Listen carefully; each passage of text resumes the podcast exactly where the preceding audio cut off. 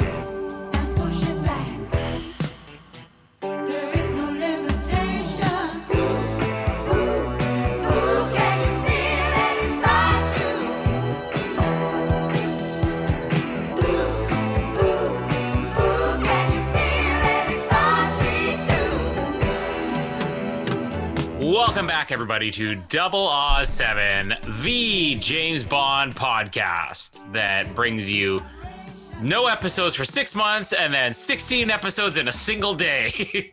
we're here on hour number 16 as we're bringing you the commentary for For Your Eyes Only. And I never realized how hard it was to say for For Your Eyes Only. Uh, we're bringing you the commentary on For Your Eyes Only, Roger Moore's fifth film. Fifth film, yes Fifth Uh, film. fifth film. uh, and 1981, which is celebrating its 40th anniversary. Um, who knows? We may even have more 40th anniversary for your eyes only. For your 40th anniversary episodes to come. How many of those craft beers that Noah drinks have you been drinking tonight, Colin? Uh, people may notice Noah's not here, so there will be less Aw, slurred words on this episode. uh, but uh, we're, we're getting down to close to the end for the commentaries here. And it's always exciting to bring back Roger Moore because, as we said uh, off air, there's no shortage of quotes for a Roger Moore commentary. Uh, let's get into it. My name is Colin, and try not to muck it up again. and my name is Ben, and Colin still thinks I'm a virgin. No, I know you're not a virgin. Thank you, Colin. That might be the nicest thing anyone's ever said about me publicly. I'm glad you can confirm those rumors to make me seem like I'm cool. I shouldn't say I don't. I don't know for. I can't confirm 100. percent My suspicion Colin, is. we've had sex. Just admit it. Oh, oh. Start again. Start again. Jamie, edit don't point, listen to those. edit point, edit edit point. point, Edit point. Edit point. But uh, for your eyes only, I, I, I'm curious. I know we're down to maybe a half a dozen commentaries left to go here. Uh, how many Roger Moores do we have left to go? We've got five left in total, uh, and we've got two Roger Moores, including this. So we only have one more Roger Moore to do after this one, Colin Hilding. Which is what? Veto Kill? No, Octopussy. Octopussy. Oh, buckle yourselves up for the excitement train, kids. I, I'm excited. Literally excited. a train. A train, yes. I'm excited. I like trains. Uh, I like Octopussy. I, I don't love Octopussy like I do For Your Eyes Only. For Your Eyes Only is exciting because I think this has always been not only one of my favorite Roger Moore movies, but one of my favorite Bond movies. I, I'm, I'm pretty sure it made my top 10. Uh, and if it didn't, it will make my top 10 at some point in the future. Like this movie to me, it it doesn't really age. I mean, yes, there are things that look dated about it, things that might be dated, but this falls in line with every time Bond over I'm not going to say overcorrects in a bad way, but they overcorrect. They're like, "Hey, we've gone way too silly as we did in You Only Live Twice. Now we're going to get serious again in On Her Majesty's Secret Service. We go way too silly in um, Moonraker. We're going to get serious again in For Your Eyes Only. Die Another Day to Casino Royale, so on, so on. And I think every time that they really get serious again, I mean, the, movies stand the test of time. At least that's my opinion with this one. I, I wouldn't necessarily say this is as good as On Her Majesty's Secret Service or as good as Casino Royale, but I'd put it in the same category. And and come on, we've got the number one ranked officially now, number one ranked all over the internet. Greatest secondary Bond girl of all time, BB. I I literally just re-listened to that episode a, a couple hours before we even were here, and it took me like a week to get through. But um, Yeah, for, I mean, this is. I, I looked at the rankings actually. You do have this in the top 10. You have it 10th. I've got this 16th, and I dropped this a couple of spa- spaces, which, Oh, Ben. yeah, I'm. I'm thinking even I'm a dickhead. Um, Yeah, I think you're I've, a virgin too. I've always liked this movie. I've always. This is one of. I'm honestly thinking that after Moonraker, I would have either seen this or A View to a Kill next. Like, this is one of the earliest Roger Moore films I ever saw.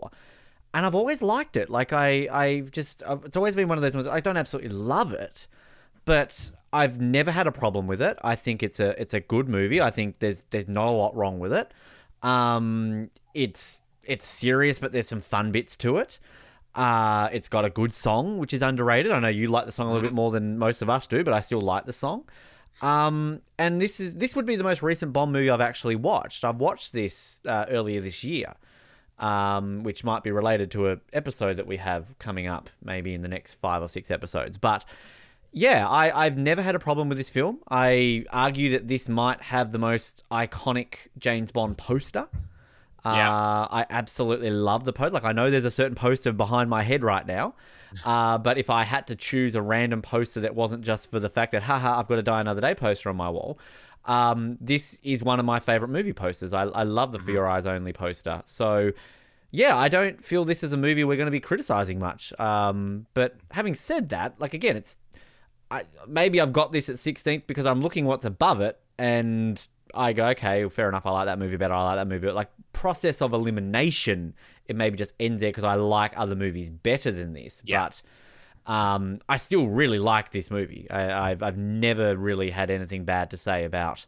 Uh, uh, what are we doing? For your eyes only. For your eyes only. I just completely went blank. I'm looking at 24 Bond film names in front of me, and I'm like, which one of these are we doing again? Who's this? Where's Noah? Well, you know the the description you just gave of your ranking for your eyes only is very similar to how I felt listening to the commentary you and Noah did for Moonraker a couple weeks ago. Oh, you listened. That was the one I did listen I saw we yeah. had. Thank you for that. Which I've, I I I did point out to both of you. I thought my favorite part was the debate over whether adopted kids are real kids or, as Ben says, they're not real, they're bought. so, well, I stand by that. Uh, also, there was a, uh, maybe I'll mention it off air. There was a nice uh, Noah's drunk, so he said something else semi-racist in the episode, but probably didn't realize it. Maybe I'll save that for an off-air comment. But um, with Moonraker, I think you you ran down the, the rankings, and I had mine at like 16 or 17. And I was thinking, wow, I had it that low because again, I, I always like Moonraker, but it probably is the same thing. It's just the movies that are higher I tend to like more. Although I'm pretty sure there's a few other movies that may shuffle around. Maybe Moonraker will bump up a few. I mean, For Your Eyes Only, I don't know how this ever could not be in my top 10 um, unless I do a full rewatch of all these movies. And as we're recording this, I have started a full rewatch with Oh, Jamie goody. for the first time ever. Well Uh, done. I've never. She's watched all the Bond movies. Uh, I have obviously watched all the Bond movies multiple times, but uh, oh, that's cool. I, I, I mean, all except for For Your Eyes Only. I, I- You should, I you should host a podcast on it. You must I like it. but uh, yeah, uh, she's watched all the movies, but never. I don't know if she's ever watched any more than a handful of them with me. So we're rewatching this. Maybe it'll change once we're done all this, and by the time No Time to Die comes out. But I mean, to me, this is a top ten Can, movie. can I ask a question that is she going to come on and rank them like AKA Rocky? Yes, that's why I'm making her rewatch it. Which, in all fairness, like, um, I think we sort of mentioned this maybe in the No Time to Die one. Like, we like, yeah, I, I, I'm gonna rewatch them again, and I want to re-rank them because, like, I mean, we did this what six years ago, um, Mm-hmm. and like again, I, I, I'm looking right now where I've ranked Diamonds Are Forever, and I'm embarrassed. Um, I'm embarrassed too. It should be bottom. I'm looking where I've got Thunderball and I'm embarrassed. I've got look at Quantum Star. I'm embarrassed. So like I know that this will change, uh, and I think it would be interesting that we we're not going to do like a rankings episode where we sit here and you know go through that, but like whether like ultimately when we eventually do our No Time to Die full recap episode in like 2047. Um, you know, we will rank that somewhere, but it would be interesting to do an episode before No Time to Die comes out if we've all rewatched them and we've changed our rankings just to kind of give a bit of an update and get Jamie on to uh, rank Octopussy at number one like that idiot. You know she will. it's got pussy in the title. It's gonna be her number one. well, I should like it more then. Come on. Actually, actually, no. Her number one would be Goldfinger because there's dink in it. That's that's what And- she's and looking finger. for. She's look. Yeah, she's looking for dink and finger. Yes. Dink All finger right. pussy. Yep.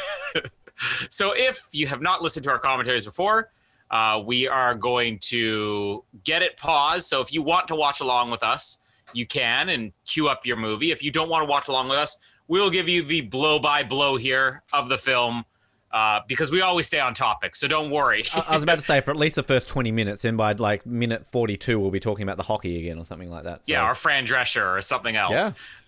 But Hey, a, uh, a future guest of 007 will be born today. Uh, it happened on the World is Not That's Enough commentary, so stay tuned, kids. Uh, David Schwimmer coming soon to 007. I was going to say Ray Romano. Uh, Hey. What other 90s stars can we make a thing again? Ray Romano and David Schwimmer pairing up for a Bond film. I Oh. wouldn't say no. You know? I love DL Hughley. I forgot about. I was trying to think '90s, and DL Hughley came to mind. I don't know why. Is that, is that a name or are you just making up words? you don't know DL Hughley? I, I, that sounds like a condition that you get when you go to the beach or something like that. Oh, I, I just I, I got over COVID and I immediately got DL Hughley. I just can't Yeah. catch a break. Yeah. All right, so get it queued up on as soon as you see the lion, the MGM lion. Uh, which if Casper comes down in the middle of this, he's gonna hijack the episode and just play this over and over again. So we better get this started. Uh, hang on, but actually, before we get started, Colin, sorry, I really have to interrupt you just because it is a commentary and I can't play this during the commentary. So let's play this now. Thank you very much. And we've got a special treat for our listeners to close out the uh, episode today because we didn't get a Patreon. So I keep my threats. Yeah, we know that Ben's a man of his word too, because Yep. we weren't supposed to hear that song. I'm only a man of our word to our listeners, Colin, not to you. That's what happens when you have bad sex with me. I lose. I don't have my word with you. You should have. You should have tried harder. That's the same thing Jamie said too. That's why we stopped at three kids. Uh, all right, so Look at you making sex jokes. That porn really changed you. I'm so proud I showed that to you. You're growing, Colin. You might masturbate right. one day. we are queued up on the lion. To me, I've got it paused, and it looks like the lion's about to sneeze. Uh, we're gonna count this down. What are we gonna count to? I, I think it's only appropriate we do three, two, one, ice cream. Of course. The number one secondary Bond girl, Colin. We have to celebrate this. Oh, forget this. It's gonna be three, two, one, virgin. Oh, okay then. Sure. All right. Just, that should be 321 Noah then. It will be any combination of three, two, one, ice cream, Noah virgin. He, he never he never he, he never mentioned if he did sleep with that red pubed girl that he knew. So I I, know he's mean, still dodging questions a month and a half later. I know. Jeez, that's why he's not here tonight. He's you know. actually still in all trying. seriousness. I want to say this. Uh, the day we are recording this, it is the day before his birthday. So I'm going to Ah. be polite and I'm going to say that we should get started on this commentary. All right, uh, I'm going to say That was a Three, funny two- joke, Colin. You meant to laugh. Hang on, let's hear Colin's actual laughing reaction to that. I love the Colin laugh track. See, God, I- Colin, that's one of my best jokes. Yeah, it, it became so blurred as I was listening to the Moonraker commentary after a while. I'm like, was I on this episode? I don't remember saying that. Oh, okay, hang on. Sorry, sorry. Just quickly, Noah, how do you feel about not being on this episode today? I'm very wet right now. Get some paper towel. I just Yeah. Uh, mm, mm. I- I'm- thought he was going to say it's really gay, but no, he Oh, went the other well. direction. yeah. What What did you think of my attempt at that joke before, uh, Noah? Oh, it's pretty gay. Yeah. I agree. All right. Are we more? ready? Are we ready? Pierce I'm hasn't ready. said anything yet. I don't want to have to do this ever again. Yeah, that's exactly what I thought he would say. Um, yep. Um, I, I wouldn't want to do this again either. So uh, yeah, but hey, just Okay. start the commentary, column. This is going nowhere. I've got my lion queued up. You've got your lion oh queued yes, up, I'm hoping. I, I should probably do that, shouldn't I? We're watching a movie today. You're like, just start the commentary, Colin. Come I'm on. so confused. I can't deal with this. I'm just. Uh, which uh, movie is it again? Hold on. What are we watching? All right, let's get Beautician and the Beast commentary. All right, I'm ready. Okay, in three, two, one. BB Virgin Ice Cream. Noah. oh, Phil. Oh, I forgot it was supposed to be Noah the Virgin Ice Cream. It's actually we we should mention that um, this is the first time we've done commentaries that are like consecutive. So in terms of First time we commentaries that are what? they're like consecutive, like chronologically. So like with our last commentary we did was Moonraker. So Ah. now, so if we end up doing Octopussy next by the random generator Andrew Hedges, then look at look at we go, look at we go, look at us go. Very This actually point, might be Ben. the. Is this the last of the Bond films that I'm looking forward to doing a commentary on? Uh, from Russian with Love. For, for, that's going to be a hard one to do the commentary on. And Spectre. Okay, no, I'm good. And uh, tell me our other ones here, since we're already off topic. So, remaining, we have From Russia with Love, we have You Only Live Twice, we have Your Eyes Only, Octopussy, and Spectre, which, of course, we're doing just before No Time to Die. Oh, I forgot we have this opening. Shit. Oh, this is the this is the bad thing about For Your Eyes Only. We what was I saying? all the time in the world. Now, I'm pretty See, sure I I'm don't gonna- mind that. Okay, yes, it gets a little bit silly, but it's really one of the only silly things we're going to get in this.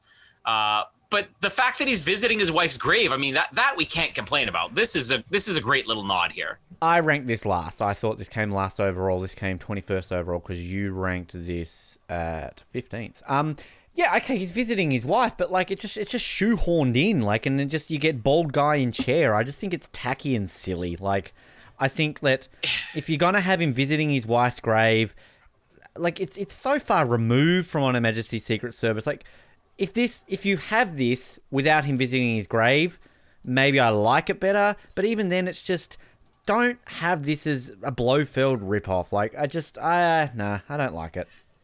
You know what I, I'm going to say in defense of this, and I know that very few people want to agree with me, but outside of the fact that this is randomly Blofeld and they kind of make it a joke at the end, the action sequence itself is phenomenal. Yeah, I I would agree with that, but I don't know. Like it's just make this something else. Like keep the action scene in and just do it something around everything. Because isn't this guy even credited in the credits as just like bald guy in chair or Yeah. something like? They couldn't use Blofeld for some reason. which is like it's it's it's fascinating to think that like why did they like uh, Noah's kind of a big defender of the let's have a pre-title sequence that has nothing to do with the the plot. And like I'm fine with that. Like I I'm down for those sort of opening credits. But like why why do we need to kind of have this like oh fuck you Kevin McClory. We're still going to use bald guy in chair. We don't need to use his name. And oh remember that time Bond was married? Like it just I don't know like the Bond films aren't really connected chronologically back in the day so like yeah okay we know he's married Well, but I don't know Sure, they are. I mean, Blofeld from one movie to the next. well yeah true but like as in I don't know it's just me, it's- holdover, right? it's too far removed. This is what twelve years and what like six films later. Like it's just, I don't know. And like Roger Moore, to me, is further removed from George Lazenby than you know he's too removed, I guess. But I don't know. I just I don't like this opening. The Uh, action's having fine. him hanging outside the helicopter is a great visual. Like uh, we're coming off of uh, Spy Who Loved Me, really changing everything for the pre-title scenes with stunts. Uh, we have that. We have the skydiving Moonraker. We have this. Like thi- this trilogy of movies here. Uh, as far as pre-title sequences, is where the the stunts were definitely at their peak for the pre-title scenes. and that's one thing we've talked about. Um, you know, a lot of criticisms about the Roger Moore era. You know, very divisive films, but I mean, no one can fault the the stunts. I mean, you want peak movie stunts in James Bond, it, is the Roger Moore era. Mm-hmm. I mean, yeah, even today, I would, you know, like. It's kind of you're spoiled for choice now in movies. It's kind of it's not a special thing. Whereas like the James Bond films were the special thing. Like, and we're entering the '80s now, where action films took over. So like Yeah. you know that kind of you know did it, but like still in 1981, uh, yeah, the the Bond films are it. Is this? I mean, in terms of location, like random factory, like It's industrial district. I mean, this is the second greatest opening to a Bond film featuring a helicopter stunt. Wait, wait, what would be number one? Spectre, you're number one. Oh, that's right. Yeah. Yeah, our overall number one, I believe, if I'm not mistaken. Or I was- no, always forget was, yeah. about Spectre. Don't forget about Spectre. This is a podcast is defending Spectre. At least one third of us are. this is the podcast. I just don't. the, the, the helicopter pilot there, uh, we saw he was electrocuted. Like, should there not been some char marks on him, or when he ripped off the headset, should it should have been singed into his head? Yeah, I mean, I, I would like them to go back and redo all the Bond films with realistic violence. yes, please. you know, um, Tracy literally has a brains all over the dashboard. As as as uh, Lazenby's like, it's all right. She's just having a bit of a rest. He's wiping a bit of like you know brain off his chest. Um, Yeah, as, as um as Elliot Carver literally gets carved up by the drill, you see blood and guts flying everywhere. Let's do Uh, it. I also don't like music, the wow. I don't like the music here. It's so like Nobody likes the music in Your Eyes Only.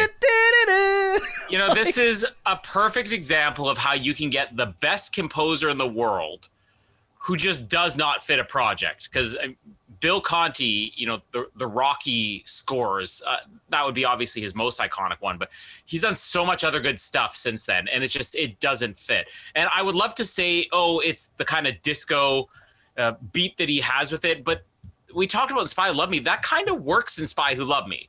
So it's not the style, it's just something about the music doesn't fit Bond. And this doesn't even sound like Rocky. I mean, if, if he had done the Rocky music in this, I think it actually has some emotional weight. Maybe it works. The the one thing I like about this is I like him tapping on the head, and I like that the music stops as he falls down Yeah. the chimney stack. Like I, I like the fact that they go quiet. And then he's buying Um, him a delicatessen. I feel like they need to do the penny whistle here though.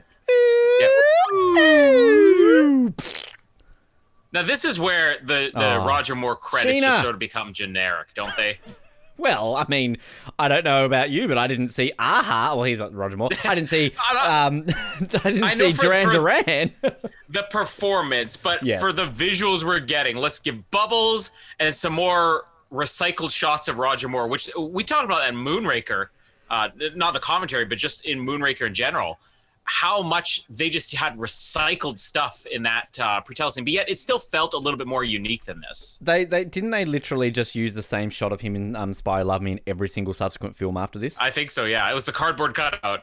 Um, I, I like I like this song. I know you you're a big defender of this song. Um, I'll tell you where it came in just a second, but I will say that of all the opening credits, and I would love to find out why Sheena Easton is in it. Like I just it it, it, it baffles me. Like I like the song, Sheena, you're looking good, but like even Madonna didn't get a cameo singing Diana. Like Thank God. but like okay, she got a cameo, but like, but don't you think it's odd? Like, like what decision Yeah. came in 1981 to go, hey, she, or is Sheena Easton that arrogant that she's like, okay, I will do the song, but you must put me in the opening credits? I don't know. I I think that maybe it has to do with the fact that this was the dawn of the MTV era, so music videos have become such a big thing. But it was pre be MTV because though. she Weren't was the weren't we like a year or two removed, or, or was MTV around 1981? I thought that was about 82, I, think, 83. I thought it was the the early '80s. I can't be sure. Uh, we didn't get MTV in Canada until I think 2003. But uh, still don't. I mean, she she's young. She looks like she could be a Bond girl. I mean, Shirley Bassey could have done it back in the day, but probably not around the time of Moonraker. I just like, I'm not saying that it's like it's not the worst credit. Like, it's, it's just odd. It's just weird. It's just like. I'm like, just trying to thing- visualize. I- I'm trying to visualize the other one. I don't know if I want Tom Jones strikes like thunderbolt in the credits. But this is the thing, like if you if this was a common thing, like if you started this in the '60s and then they just kind of stopped doing it, like it's just it's just out of nowhere, it happens, Yeah, and then you never it see never it again. again.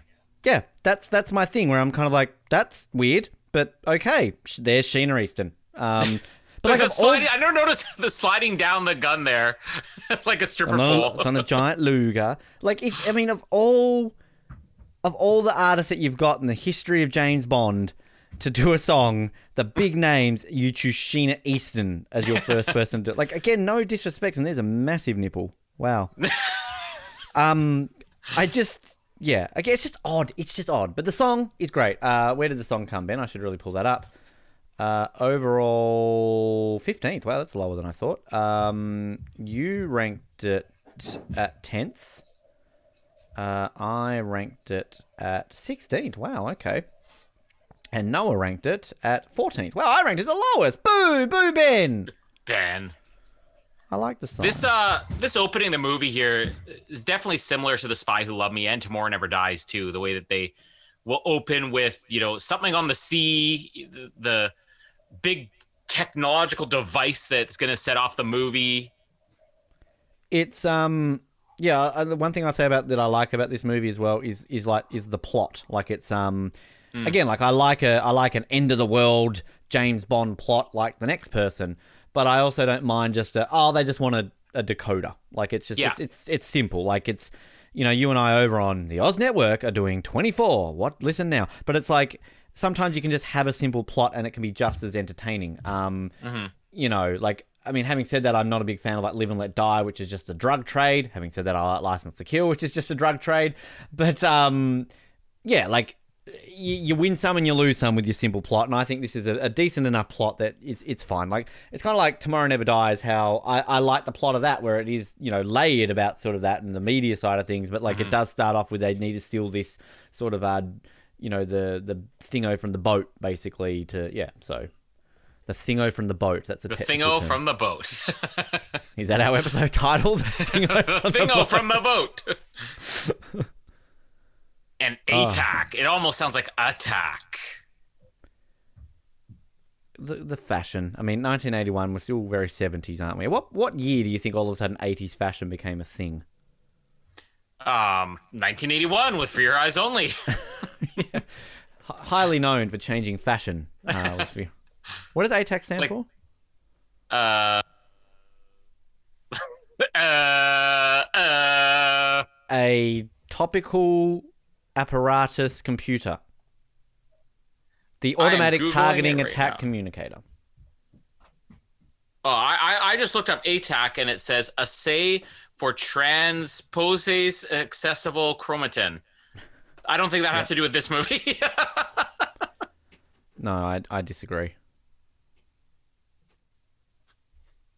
Where where are we right now? What what country are we in? Are we in Greece? I think we're in the ocean. Thank you for that, Colin. Um, the You know, here's some other fun. ATAC things. It could be Air Transport Association of Canada, Oh yeah. Air to Air Combat, African Technical Advisory Committee, Well, or one of the Academic. Techno- Technology Advisory Council. Or Anus Tickling Association of Canada. I believe Jamie might be a member. Uh, Look, see, they're see, drowning, Casper didn't like that. No, he hated it. He does not like anal. Huh? that, that came out all wrong. that came out all wrong. I, I- I'm glad that Casper doesn't like anal. I'm, I'm glad we've established that. All right, start again. Edit point. You, re- Um, you really, really, really have changed as a man, Colin, since you saw porn. I just, I just, I, I like this. I appreciate it. You're the one bringing up anal all of a sudden. Good on you. Is it hot in here? Um, Ask Casper. Look at the zoom in on his face, like duh, duh, I just duh, love Google the most uncomfortable office ever. Like, does anybody get any work done in here? I don't get. I think we talked about this in Moonraker, like an office where literally you've got such an empty room and one table. Yeah, and it's dark too and damp. And Russian HR was quite busy back in 1981 that you could just like gladly hold the hand of your secretary. now we didn't, we haven't ranked Gogol. Uh, is he Let's going rank to? the Gogols. well, I think we've Where kind do of we, that's the almost pr- MI6 it's crew, tricky. isn't he? Like well, it's tricky because where do you put him? You know? He was almost a secondary villain, but like I think we kind of I thought we'd come to the consensus he'd technically be on the MI6 six crew, but then does he just end up on the other list when we do the uh, ranking the other things that we I can't think rank? we have to put him on other if he wasn't on allies because he's not an ally either. I mean, he, he's he's one of the trickiest ones to rank because he's such a recurring character. I mean, what does he have? Four or five appearances, but Well, do we rank um Italian drunk guy who appears in like three of the movies? oh, Like, let's do it. Do we rank the birds of uh, James Bond? I look. Rank the mustaches. Well, speaking of moustache, moustasha, um, I I always have a weird back and forth with her because like I can definitely see the criticism of the actress that she's not brilliant, she's a bit bland. What's her name? Carole Bouquet. Like Yeah.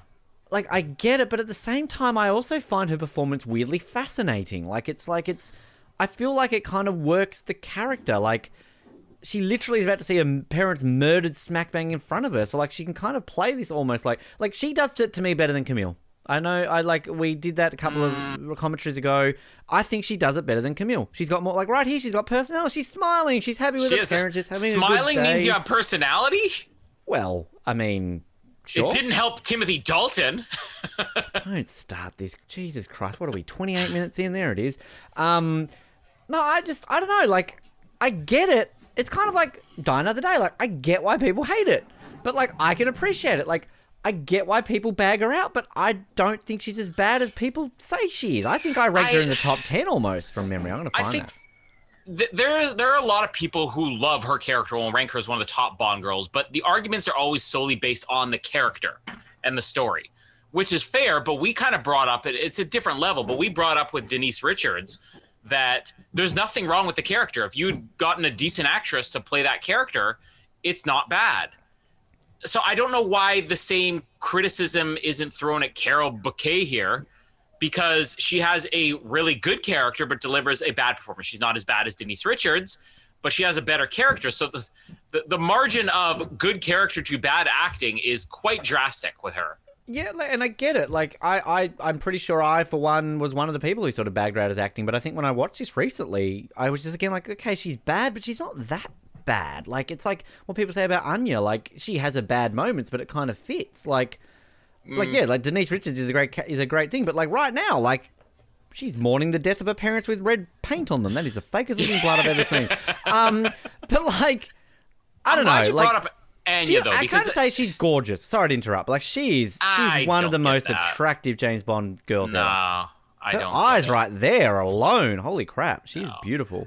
I, I, I think it, it is a fair comparison with Anya because she she's not a great actress either. But I think the difference is there's a charm and a charisma to Barbara Bach that Carole Bouquet does not have. Yeah, absolutely. And I, It's I'm the not. Tom I, Welling effect. You can be a bad actor and still be incredibly charming. I'm not. In no way would I ever compare. Like I think I had Anya in my top two, top three, and I'm looking here. I have Melina at thirteenth. I have Anya at second. So like no comparison to me. But like, I don't know. Like. I feel like if I re-ranked the Bond girls, I'd probably have her higher based on my last rewatch. Like as I said, this is the most recent one I've actually watched, so I feel like I can come into this a little bit. And fuck, Moneypenny's looking old there. I was Um, gonna say I don't want to. I don't want to be that guy, but the criticism to Roger Moore being old in these movies. At this point, I mean, yes, he's looking older, but she looks way older than he does. She looks like she could be his mom in this scene. I don't think it helps Roger Moore as being identified as the old Bond when he has somebody so old opposite him. I'm trying to find here, so I'm, still backtracking. So Melina's parents is Are dead. Oh, too soon. Is They her- did die in that scene. Is that what the confusion is? No, her dad looks so much like Thingo from Breaking Bad, and I'm trying to find the actor to see if it is the same guy. What's like? Are they even? Where are they on IMDb here? Do they have names? Are they credited as being alive at some point? They Are were in the movie. real? Like, uh, what are their Do names? they like anal? Colin, I need to message your wife. I think you want to try something. no, no, please, no. Oh, don't say that until you try it. It's not that bad. Uh, wasn't this the movie where I talked about having sex underwater? Oh no, that was Thunderball. Um, what are her parents? I've sounded like Jerry Seinfeld. Who are her parents? Who are these people? Okay, I need to. I need to Google Uh, this. Jack Hedley plays her father in this film. Jack Hedley. Jack Hedley. Uh, Jack Hedley. Okay, no, that's not who I'm thinking. Is he's not the guy from Breaking He is not in anything. uh, he- I, I don't think he's been in anything that I've even heard of before. Lawrence of Arabia, he had an uncredited role as a reporter. There was he, one. he, he just looks like the the guy who plays um Hector Salamanca, like a younger version of him. I love this car. Weren't you guys bagging out this car? No, you were Yeah, bagging out I'm the one in um. Spy Love Me. It's just like I like that sleek kind of boxy looking Lotus. It's just it's a nice looking car to me. like the the gadgets of it incredible but the look of it it does not hold up i think that uh, as we're Oh, it doesn't watching hold up. the I agree with you, but yeah. but as as jamie and i are rewatching these bond movies you know every time a bond girl appears she's always like oh what do you think of her and i'm like all the 60s ones are attractive because they looked classy back in the day and then as soon as we reached the 70s nothing looked classy the cars didn't the women didn't bond still did but other than that it just everything kind of became tacky I, I I see it, but I don't know. There's just something about the Lotus that I like. Like it's just it's a sexy look. When we rank the cars of Bond, like I'm gonna have the Lotus. car That's a dad Mercedes. Now this is the debate. I still I still think you and Noah are wrong. He sets a self defense thing here. When the car blows up, he technically kills those two people. Yeah, well, I, I would agree with that more than a canoe for sure. Well, you didn't agree with me. You and Noah went off at me in this episode for saying that that was death. On one of those videos I watched of who does Bond kill on YouTube, they agreed with me that these were two Bond kills. hey, can we at least say that the Jesus, the background songs, He's wanting anal. this song here in the pool scene, this is a pretty decent song. I don't mind some of the the background mm. songs in this movie either. I mean, it's no California Girls, but you know. There's a lot of tanning going on here. Okay, you want to talk about tacky bathing suits of the 80s. Yes. I don't get this high waisted thing where they're like half up their ass. Like it's Yeah. never. Look at that. The guy dan- Wow, those that is not masculine looking dancing. Somebody should have told these guys. Hey, that's how I dance. Now Okay. there's a mustache. Let's rank the mustaches of Your Eyes Only. Should mention that uh, when we were watching her parents getting killed, we should have been doing the sound effects to go back in time to when we did the sound effects and it was a moustache on a horsey. Yeah, Roger Moore's actually looking quite old there. Why all of a sudden are we just like in jungle mode? This is Octopussy all of a sudden. Just ripping his shirt open. He wants anal too. Everyone wants anal in this movie.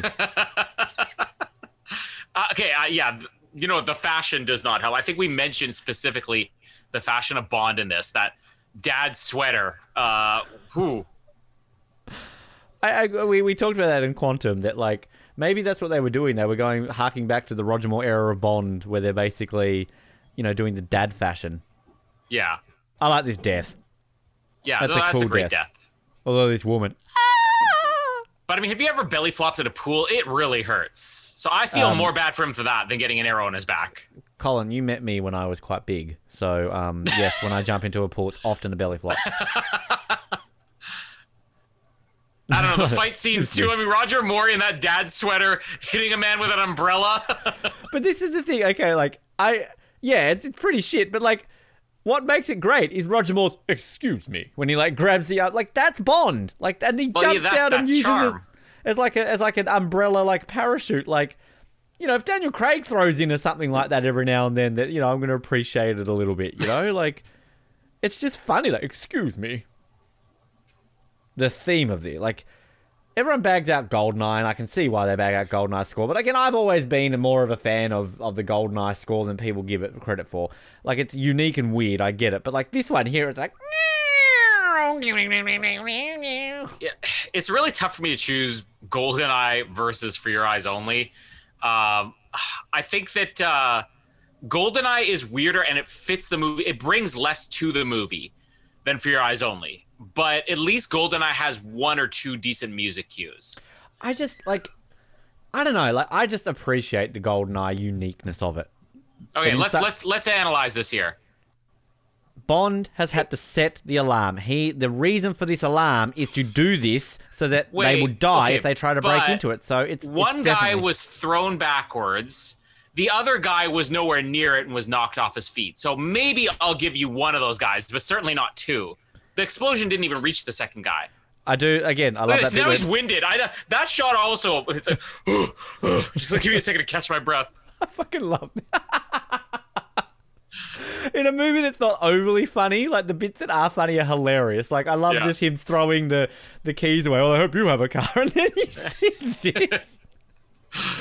oh, it's so funny. And like the going down on the roof bit. Oh. Mm-hmm. Who are you? Okay, I hate that line. Killed my parents. Like that's bad. Bad acting. she is terrible. Did she there's do no anything after emotion. this? I don't know. She's is she alive? She is. She was the face of Chanel Number Five fragrance from '86 to '97. Oh, that's what I know her from. She's French. She's French.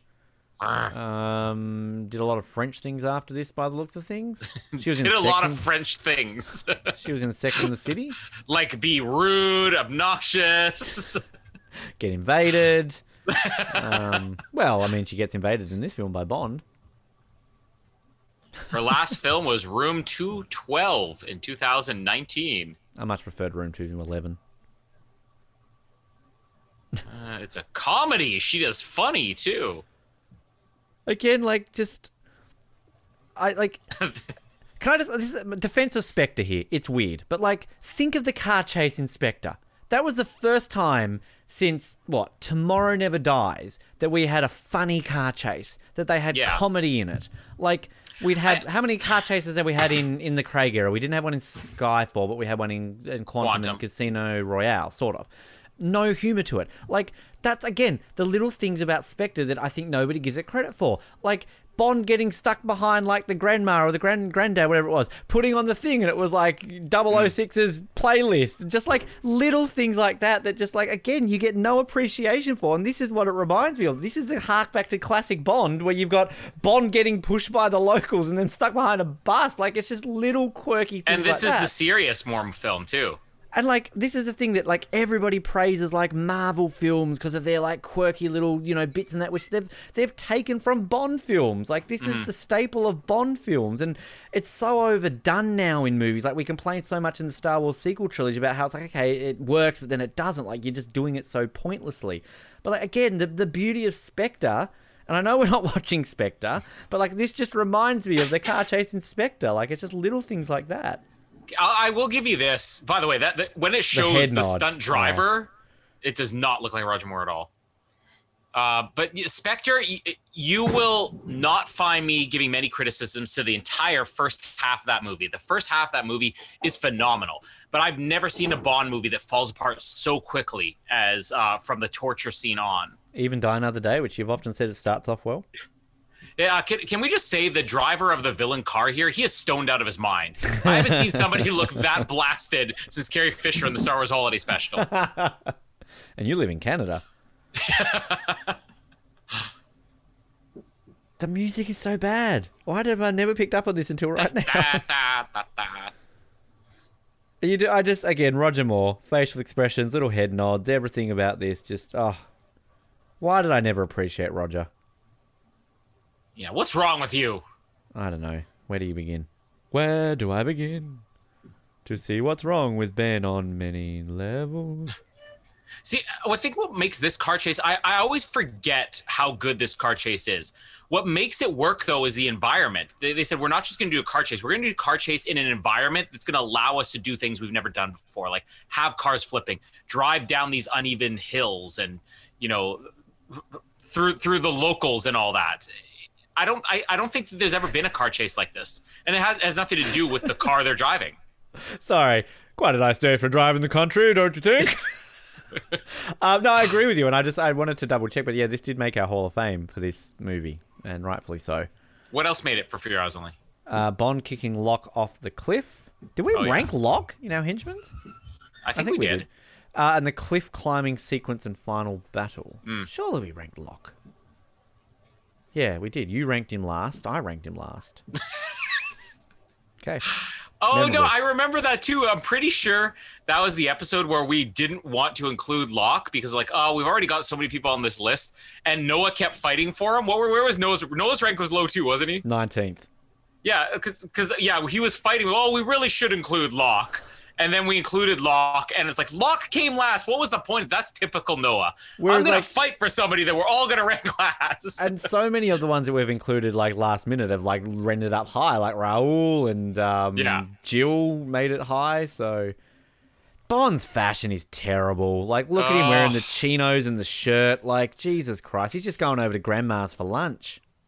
I mean, he does have the shirt unbuttoned, but he doesn't have the chest hair. Like, there's no point to unbuttoning your shirt if you don't have some chest hair. That's and that's like the one criticism of Roger Moore. It's the lack of chest hair. You can't like. I mean, Daniel Craig pulls it off because you just want to, you know, lick chocolate sauce off it and grate cheese. But like, ro- like I'm nothing against Roger Moore. I would gladly lick chocolate sauce and grate cheese off Roger Moore, but you wouldn't get much consistency. There's not enough, you know, there to grate on. So I'm curious when we get up to the Moore films, because Jamie has said before that like Roger Moore is a handsome guy, but I'm curious if she's going to get the the Sean Connery or Daniel Craig reaction out of him. uh, yeah, like I've, I've told the story many times before about how my mum said she had a crush on Roger Moore, and I was bewildered. I'm like, really? Like, people liked Roger Moore in that way? Like, again, that's not disrespectful to Roger Moore, but like, generally, when I know women, um, like, it's it's not often that Oh, women are like, uh, like, oh, they're handsome. Like, it's generally like, oh yeah, rip my fucking clothes off and do anal. Like, it's kind of, it's just, you're usually attracted to them because of like that sort of level of sexual chemistry and nature. Like, oh, they're handsome. I would bring them over to watch the croquet on TV and have some cucumber sandwiches. Like, I mean, maybe if you're into that, you know, Mildred would be.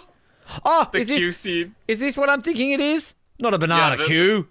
the the whatever they call it, the identigraph. Yes. And this is um isn't this go home Susan I'll lock up. when are we ranking Susan? This is one of the best Q scenes. We need, actually that's one thing we should do, ranking the Q scenes. That's a really good ranking. Yeah. Okay, that doesn't even hurt anyone. Like the spikes aren't even touching the skin. How do you get a job as like random experimenter in Q Lab? And is this just the day where they do all the experimentation? Yeah. I love how it's called Identigraph Room. Yeah, we need a room for this. Oh, this is one of the best. this and Oct- the one thing I'll give Octopus is zooming in on the boobs. oh, you'd never get away with that now. We just say the- Q's Q's wearing that suit better than Moore's wearing his. Oh, 100%. That that's one of the best Q suits right there. Damn, I'd, I'd rip it off him. Q doesn't age though. Like he just looked old from the very first time. I just, oh, I've always wanted a machine like this to like just make faces up. Not a banana. I, I love Q. also it identifies it as a 3D visualization and then it is all in 2D. I also just appreciate the fact that it's like this is peak technology in 1981. yeah. I Love this scene.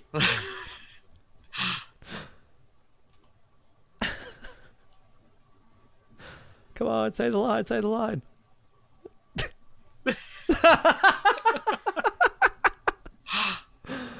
I wonder if that's in the script or if that's just Roger Moore ad libbing. Like, Yeah. Full pouty lips. oh, here she is. She's attractive. With that 80s hair. Ugh. Sharon. I'll lock up. I just want to see Q like with the keys locking. Everyone left that Yeah. lab pretty quickly, didn't they? Yeah, did, did they clean up the mess they just made? Yeah. There's water all over the floor. There's, you know, shards of a cast all over the place. Headless dummies. Freddy, that's what these. Hmm. Sorry, Freddy. Wonder how wonder how Q takes his coffee. Medium sweet. how do they then print that out? Like how do they get that so accurate that there is This is 1981. Did they have the internet back then? I can't Yeah. even get my results that quickly off Facebook when I type someone's name in. Jack Smiggins? How long did it take me to find out that there wasn't a Jack Smiggins? They fucking found that in three seconds. Everyone bags out the invisible car and die another day has been unrealistic. 1981 Oh, look- internet technology. Did you ever notice the bottom there? This machine thanks you for your attention. Goodbye. That's almost as good as um stationary order. that is an ugly fucking suit, Bond. yeah. Oh. I need to listen Try to the not to Bond suit podcast. Like, who is Let's that get the guy? guy? on here. Who is that guy? The min- the Minister of Defense. Oh, is that the Minister of Defense? Minister Yeah. of the Dark Arts? Is that Snape? yes. Sir Frederick Gray. So where we is this? Are we Italy? Uh, it looks Italian. Uh, I mean, it does. Look at all the pasta. Um, is that racist? That's not racist. Um, Ah, mamma mia! I ate my pasta. Cortina, yeah, Italy. Oh, we're the host of the next Winter Olympic. Well, the next next Winter Olympics. One, one of the next next. and then there was silence. There was. Don't say a word. You sounded very sexual there. There was Yes. bed. Listen to me. Look at that jacket. Oh, it just gets worse. Wow. Look at the cat with the upholstery. This is a nice place. I'd go there. Maybe I will in five years' time. As a bobsled athlete. now that you're joining the luge team. Hey, I've got an in now. Shut up. 10 a.m. You're like about, I think, two or three seconds ahead of me. Must be the All right, I'll power pause for two or three seconds. One, Nope, it didn't pause. One, two, three. There we go. Now he's wearing the ugly blue Oh. suit. I'm just hanging out for Bibi. Gosh, who wants a belt around their jacket? Like, When I when I went to um, the ski resort where I was living uh, up island, I, I got myself like a jacket and the gloves and all that sort of stuff, and I ended up buying these pants off like Facebook Marketplace. were they cream? No, they weren't. Um, they were whatever color, but like it was weird because you had like the pants within the pants or something, or then I was told off because I was meant to wear pants underneath them or something because like they had some weird catch. I don't. I didn't understand the logic behind ski pants, and I was told off by Canadians that. "Well, Why is this weird? I'm like, well, how is this not weird? Like, I'm meant to wear this under this and do this, and Hold on. So you you didn't have the only thing you had underneath your ski pants was your underwear? yeah. Yeah, that's wrong. That's you again, here we go, getting judged by the oh. Canadians. but actually, but think about it logically, okay? When you put your jacket on, were you shirtless or did you have a shirt on? See, if you if they had have explained it to me like that, that makes sense. but the difference is pants are pants. Like I never generally wear pants and wear pants under my pants. Like a jacket's slightly different, but it makes. Oh, shut up, Bibi's on. Like, Sorry. Second grade, uh, the greatest secondary Bond girl of all time. now, now I, I said this when we ranked the secondary Bond girls, how how much I hated her when I originally saw this movie, which chalk up to, as we've said with so many things, young teenage girls are just annoying. Um, Hey, Kim Bauer, Lana Well. Lang, you know, let's go on, let's go on. Uh, MJ.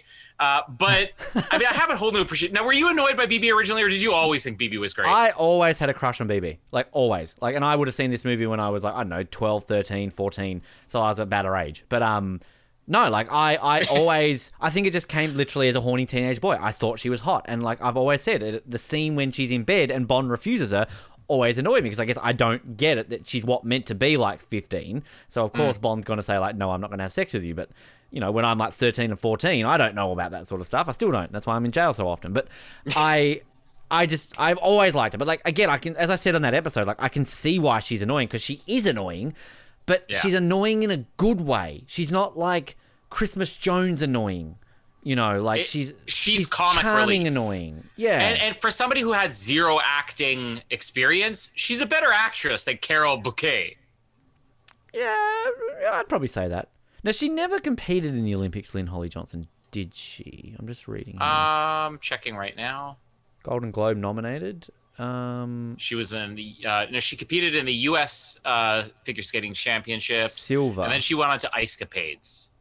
oh, so she gave up on the Olympics to join Ice Capades. Fair enough. Yeah.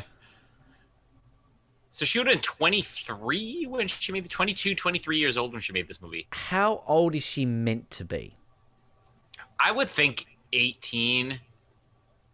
But like I it- think I, I think Her need to- being a virgin has to be shocking enough, but also not Well, shocking. Okay, to me, then there's a problem. I think what they need to do is I think they need to flat out declare that she's like 15 or 16, and then therefore, because like, like okay, I get the fact why Roger Moore doesn't sleep with her, but I think that if she was 18, then Bond would sleep with an 18 year old. like he's not going to hold Yeah. back. Like I feel they need to specifically say she's 15 or 16. That's just that's just my opinion. Mm. But I would think she'd have her parents there if that was the case, and not just her coach. Now we should really mention um, Julian Glover. Julian Glover on screen right now, and like I, one thing I love about this movie is I I do love the whole the bluff here that you're meant to think he's the good guy. Yeah. I mean, it's I mean we didn't really get that until World is Not Enough. I mean, Goldeneye, you would argue you sort of had it, but I mean, yeah. Yeah, But, uh, that's, that's more. He's still alive more than the shock. Am I missing? And uh, well, uh, Living Daylights, I guess you have um, what's his name? Yeah. Uh, he's kind of good at the beginning, and then he ends up being bad. Koskov and Yeah. Um, yeah, I guess that kind of it, it wasn't as effective in that because they had way too many villains. Here, it's just the play on two guys, and this is what the book was, or the the, the short story for your eyes only. It was these two guys, Kristatos and um, uh, why am I forgetting the other guy's name? Columbo, it yeah, Kristatos and Columbo, uh, and the question of which one of them is telling the truth is they're both telling a story about the other one being a villain. And I think like that's an underrated. Like that's a great like.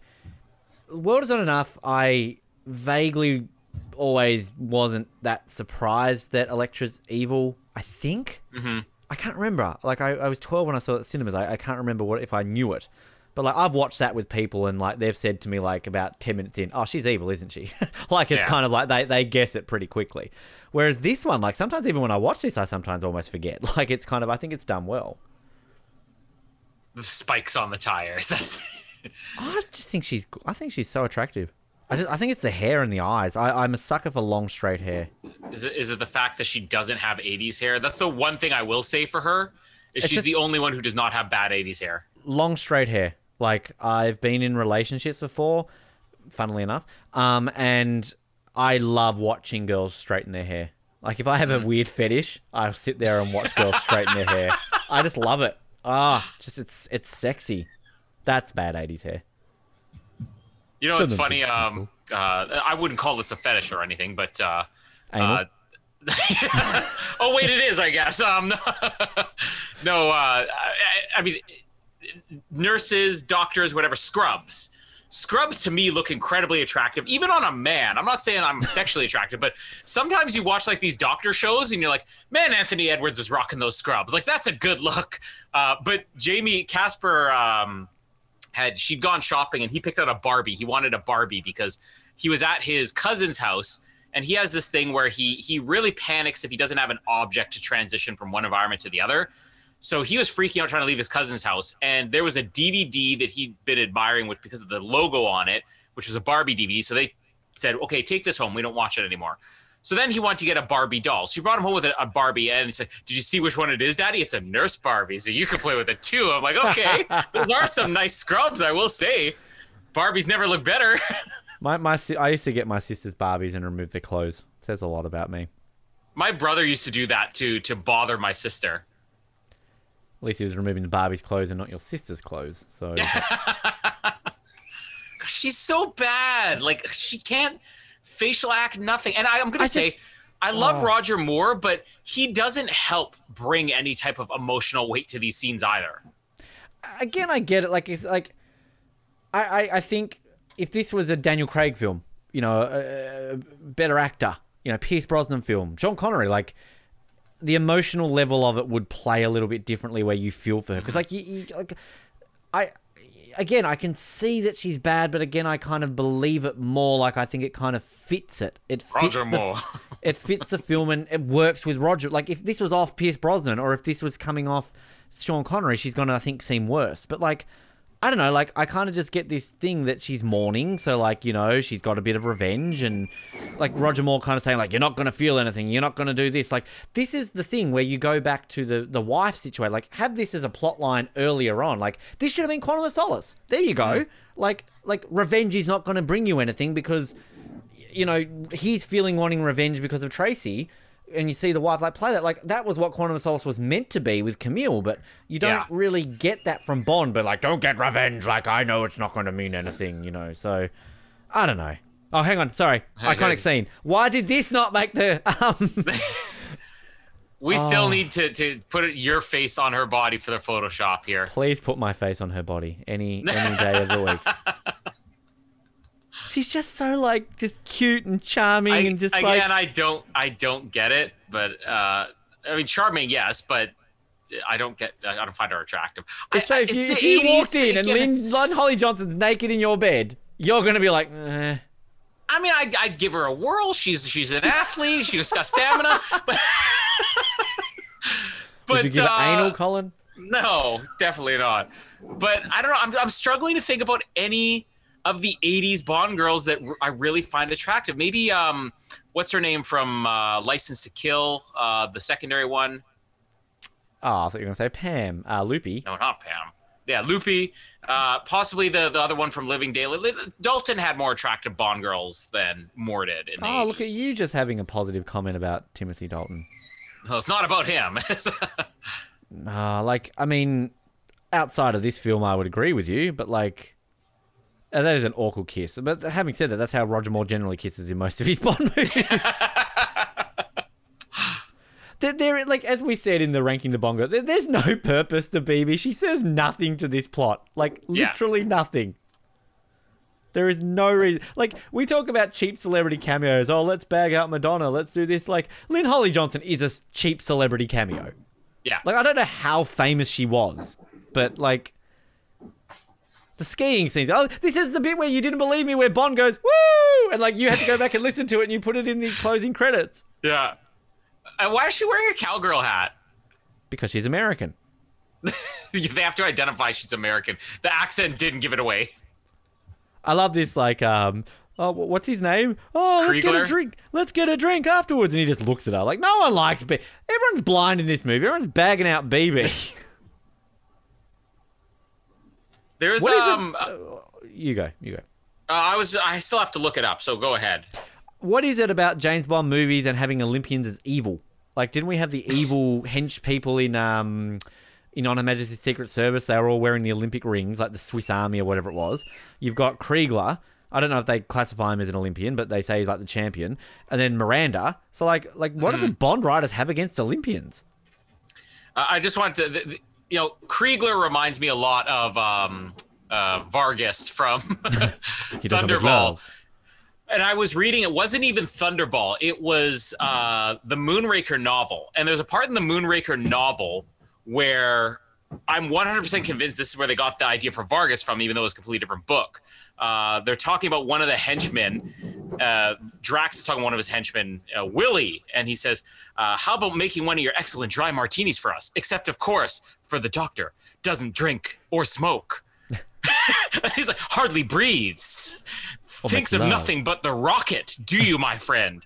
Woo, that's definitely the gayest thing I've heard in a Bond. Wow, that's a big statement. Well, I can't say I've never read a Bond novel, so um, Never read anything. I, yeah, I didn't read Nicholas Susik's books. I listened to the um the audio books. he had Nicholas Susik narrating Beyond the Ice. And actually, since I said that, he's written another seven books. So oh, he has to take his bib off. he's obviously not that great of a German champion if he's just like stopped like the event. Like he's just you know mustn't care that much for it. oh man, that toque. Ugh. Toque. God, I haven't had that word in a while. Beanie, Colin. Beanie, beanie, Beanie. Beanie. beanie. Wow. So Mister. I went. I went from going beanie to beanie. how do you? How do you think I You wear your snow pants over your underwear. Why is that weird? Because Like, again, you don't wear your jacket over your bare chest. when you wear swimming shorts, do you wear like another pair of shorts underneath them? You're not. You're talking about covering yourself up in the winter from the cold. I did. Layers, layers. I did buy a pair of snow boots. What was the name of that store? That really cool store I used to go to when I was there. One of them. North Um, Face. No, it was it was like a like a department store. Um, Hannah's. The Bay. Hannah's, The Ba- no. Um, like the Bay, similar to the Bay, but cheaper. winners. Winners. It was winners. There Thank you go. Um, As you said cheaper, I'm like, oh, that's winners. hey, I like Winners. I got some good stuff from Winners. Um, but I got uh some snowshoes and they were like on special, and I looked at them like, oh, these look shit. But they were so comfortable, and they had that kind of like consistency when you walked. It almost felt like you were like traction, like they kind of like rolled into your feet. And they were like the brand, and I looked at the brand of it. It said on the, the tag, it was like official sho- snowshoe brand of the U.S. Olympic team. And I'm like, okay, cool. now you are an Olympian. I am. You're gonna be wearing those on the luge track, aren't you? Yes. like, put some pants on, Ben, and get some proper shoes. Are you wearing pants today, Colin? You never seem to wear pants in these episodes. I'm, I'm wearing shorts, but you know what? I actually debated um, whether I was gonna put on pants. uh, Jamie had done laundry yesterday. I'm like, I couldn't find any shorts anywhere.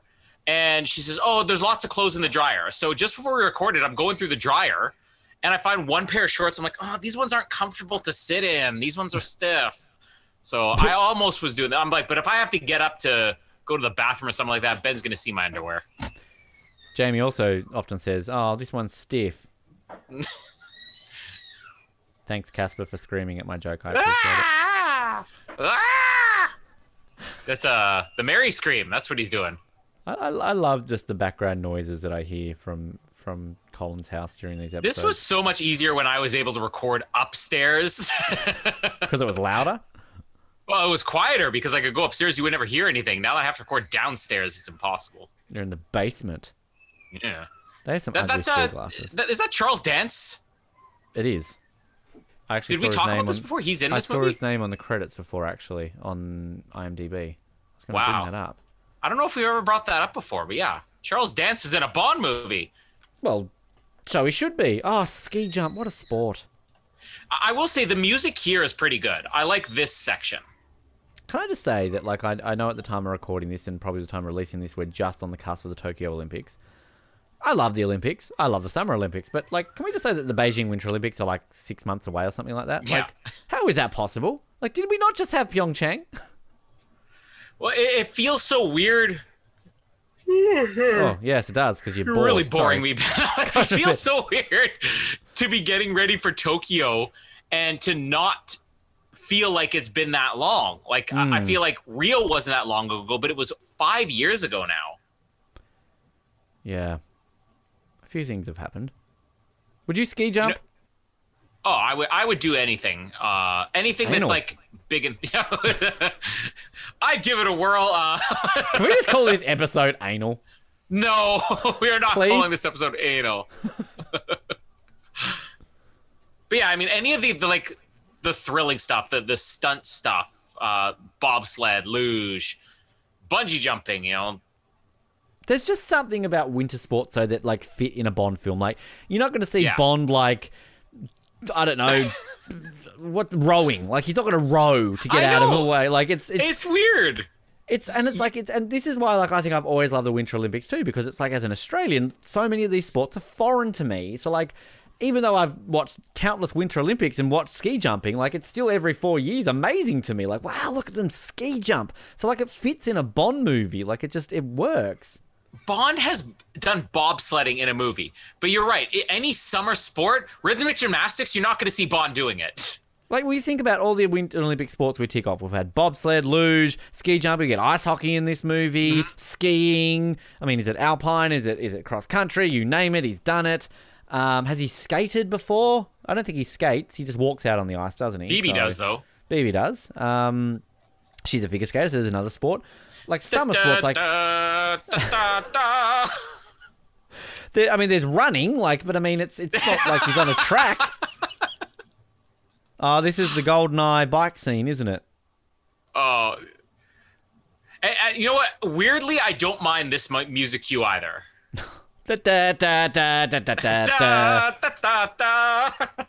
Sounds like the um, Casino Royale 67 music. Well, it's, it's that little like you hear in the background. You know, you know, you know how um we we play uh, this clip a lot. No, no, no, no, no, no, no, no, no, no, no, no, no, Oh, no, no, no. that's that's what we just heard. Um, can I? I, I just want to. I want to reintroduce a separate clip that I'm surprised we've never used as a clip before. And again, I can use this in the commentary because I'm not going to like. I'm just playing it, so keep talking if you want to. Let's hear Noah's reaction to me saying that uh, the music for Casino Royale '67 got nominated for a Golden Globe. No! See? like he's just as expressive with a no.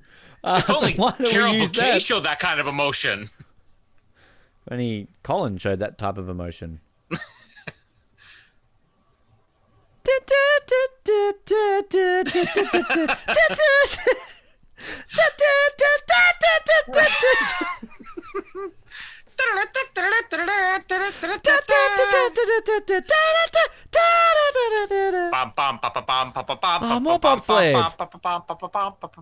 Th- th- Honestly, there is no reason for this action sequence to take place other than we want to show every Olympic sport. Yeah, it, like it actually it is. It's a solid point you make. Like this bit of the movie does kind of drag on a little bit. Like we're just kind of having this elongated sequence of him skiing down a bobsled track and this, yet- that, and everything else.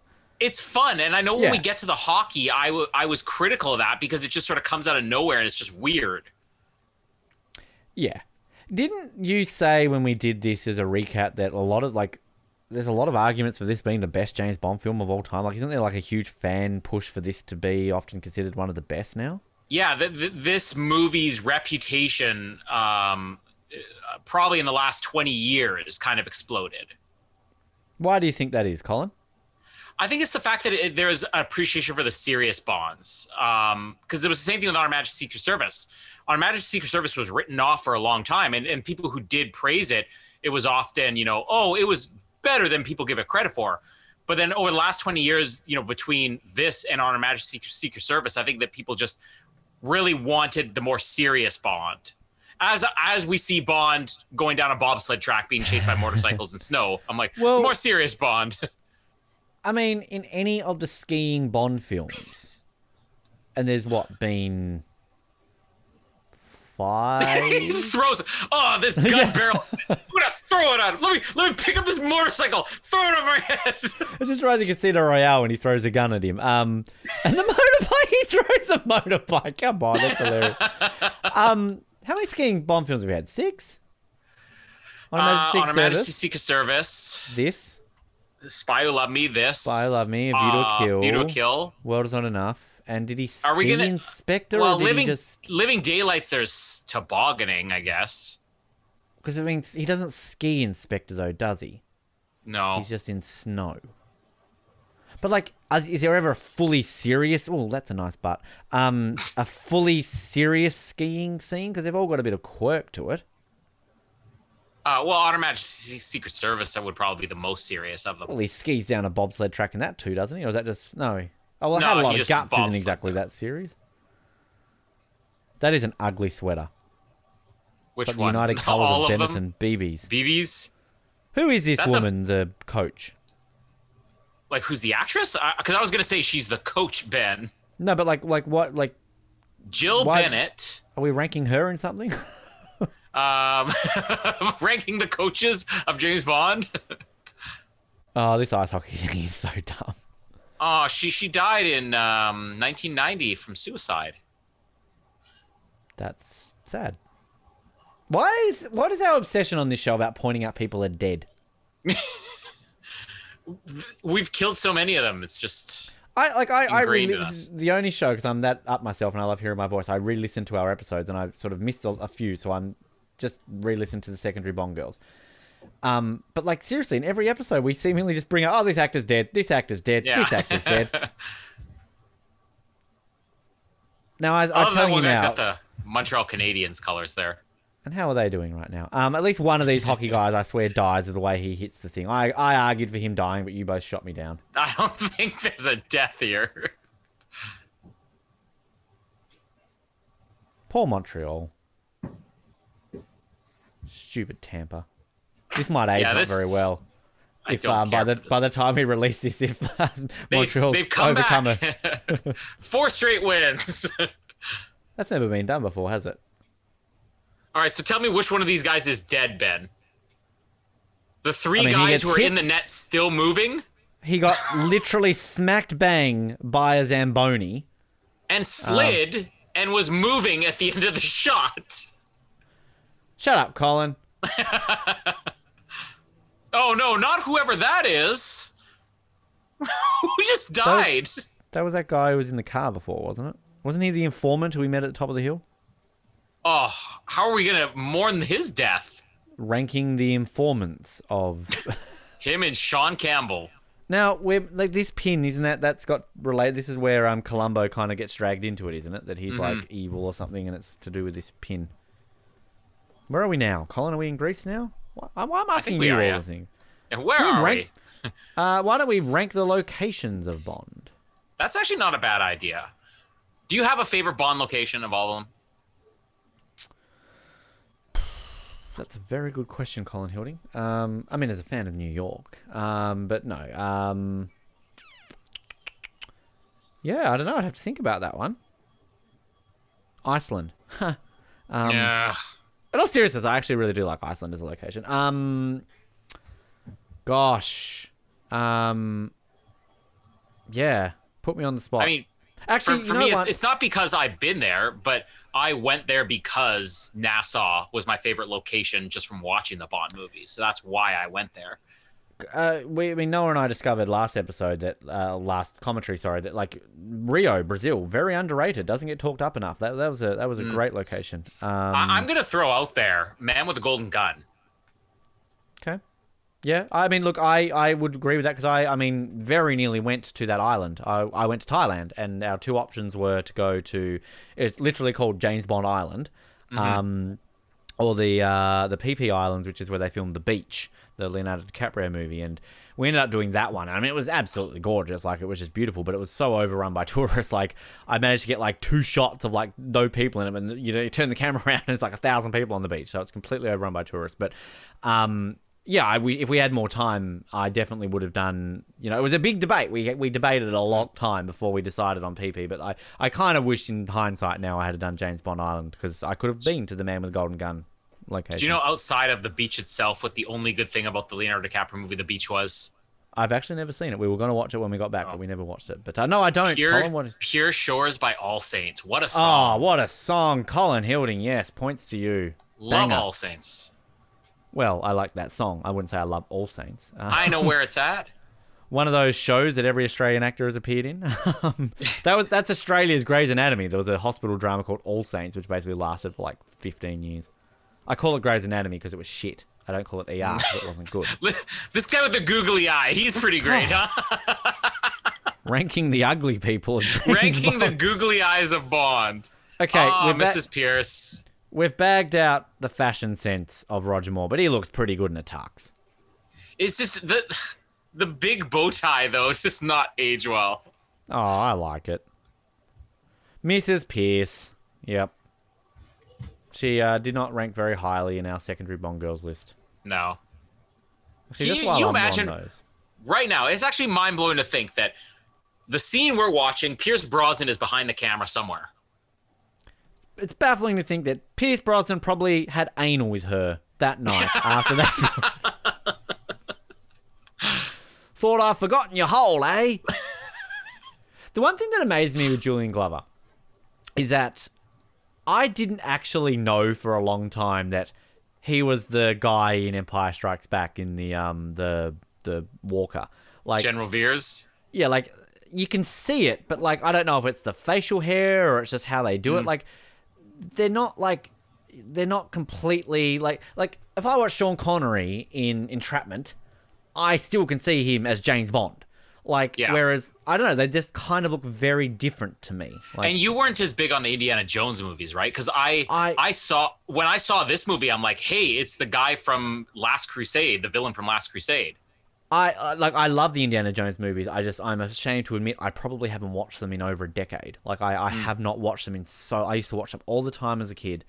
Um, and then I think I probably rewatched them just around Crystal Skull, and maybe I, I bought the box set when Crystal Skull came out, and I maybe watched it then. So that was what 2008. I, I legitimately would say I have not watched them since that. So it's been what 13 years since I've watched the Indiana Jones movie. So that's why like I don't know them. Like I know I can think of certain scenes and I can tell you what I can remember, but I wouldn't be able to. You know, I remember when I saw the Crystal Skull, and I'm like, and what's the face came back. I'm like, isn't that the girl from Raiders of the Lost Ark or uh, or uh, whatever the one she was in? Mm-hmm. Yeah, Raiders. She, she died recently, didn't she? I don't think so. Did she? She did. Yeah, I'm pretty sure she died fairly recently.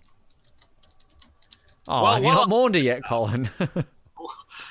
well, I'm looking that up. Where does She's in Superman. Kristatos She was- rank? is that Lois Lane in Superman? Is that the same actress? No, that's Margot Kidder. Oh, Margaret Different Kidder's alive, person. she? Uh, where does Kristatos rank on our villains? That is a great question, Colin Hilding. Um, overall, And by the way, no, Karen Allen from Raiders of the Lost Ark and King of the Crystal Skull is still alive. She's only 69. Is it Margaret Kidder that died? I think Margot Kidder did die. If she didn't, I'm gonna be embarrassed right now. But uh, Maybe that's if, if Margot. Kidder's still alive, I'm ashamed of myself. Uh, Margot Kidder did die. Yeah. Oh, Oh, it was also a suicide. oh. Why are they so quick to put I that met on Mar- Did I ever tell you I met Margot Kidder? Uh, you didn't, but uh, tell me how you met Uh, Margaret Kidder. it was at one of the first Comic Cons that we had here, and um, she, I, I was kind of asking her because the story of Superman two, you know, that they had to reshoot the movie because they didn't want to give Richard Donner credit and all that. Uh, sort of asking about Superman two, and she was kind of jokingly mocking the movie, saying, you know, uh, oh yeah, like I was saying, yeah, there's certain scenes where it's like you can tell you're three years older and your hair is completely different, and and she's like, sometimes from one shot to the next, I look three years older and my hair is completely different. I've um, I think I've told the story before uh, at least maybe to you in person, but on air about um, Mallory's mum confusing Margot Robbie and Margot Kidder. Uh, she she worked. They're both like- in DC, right? she she she worked at the local theater as like a ticket agent, and she also would have to often um, deal with like the talent who would come there to like help you know make sure they got there when they were there performing like a, a theater production or something. So I remember I mentioned to her about Margot. Oh yeah, Margot Robbie, she was such a bitch. And I'm like, really? It's like yeah, like I had to. I had to deal with her. Like I got this phone call, and like it was Margot Robbie yelling at me because we were meant to have sent somebody to like pick her up at the airport, and the car hadn't arrived, and she was just so rude and such a bitch. I hate her. I'm like, oh wow, I, I never would have expected that. Margot Robbie seems like a lovely person. About a week later, she's, oh yeah, Ben, remember I was telling you about Margot Robbie? Yeah, no, it was Margot Kidder. And I was like, oh, thank God. um, Hey, we ranked Margot Kristatos very low. Sorry to yeah. Did we all rank another- him low? Did you have another Margot Kidder No, story? no, no, or- no, no. Okay. I'll- we'll move on from Margot Kidder now that she's Um, dead. he came in at he came in at everyone has uh twenty third out of twenty six. Um, Ah. you ranked him at twenty second. I ranked him at twenty four, and Noah ranked him at twenty four. I mean, having rewatched this again recently, like he's not the most outlandish villain. Like he's not Yeah.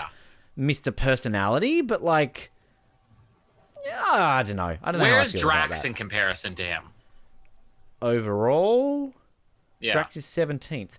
See, having just done that commentary again, I don't like Drax, but like I rank Drax high. Like, there's something at least better about Drax that he's kind of like that kind of calmish but megalomaniac without like he's better than Stromberg, and he's kind of is Stromberg. Like it's it's the same character, but Drax has got a bit more of a quirk about him in a weird. You remember Drax more you than you remember Stromberg. Do you know what holds Kristatos back? Uh, one, um, he's not cowardly. When you when you have these villains that are uh, not so outlandish, like Le Chiffre, right?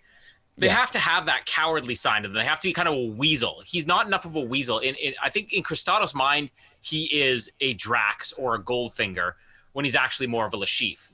The other thing is Columbo is so good Oh, that yeah. you just don't even think about Kristatos. And this is the thing, like that that shocked me in our uh, allies ranking that you guys. I think I ranked Columbo the high. I ranked him at fourth. Uh, you had him at seven, and and like that. The, like okay, that's top ten. It's still high, but like, I think what surprised me was the fact that because we talked Columbo so much up in this episode, like we just loved him so much. And we had a song about him. doing I can't remember, but um, Columbo, Yeah, I thought- Columbo.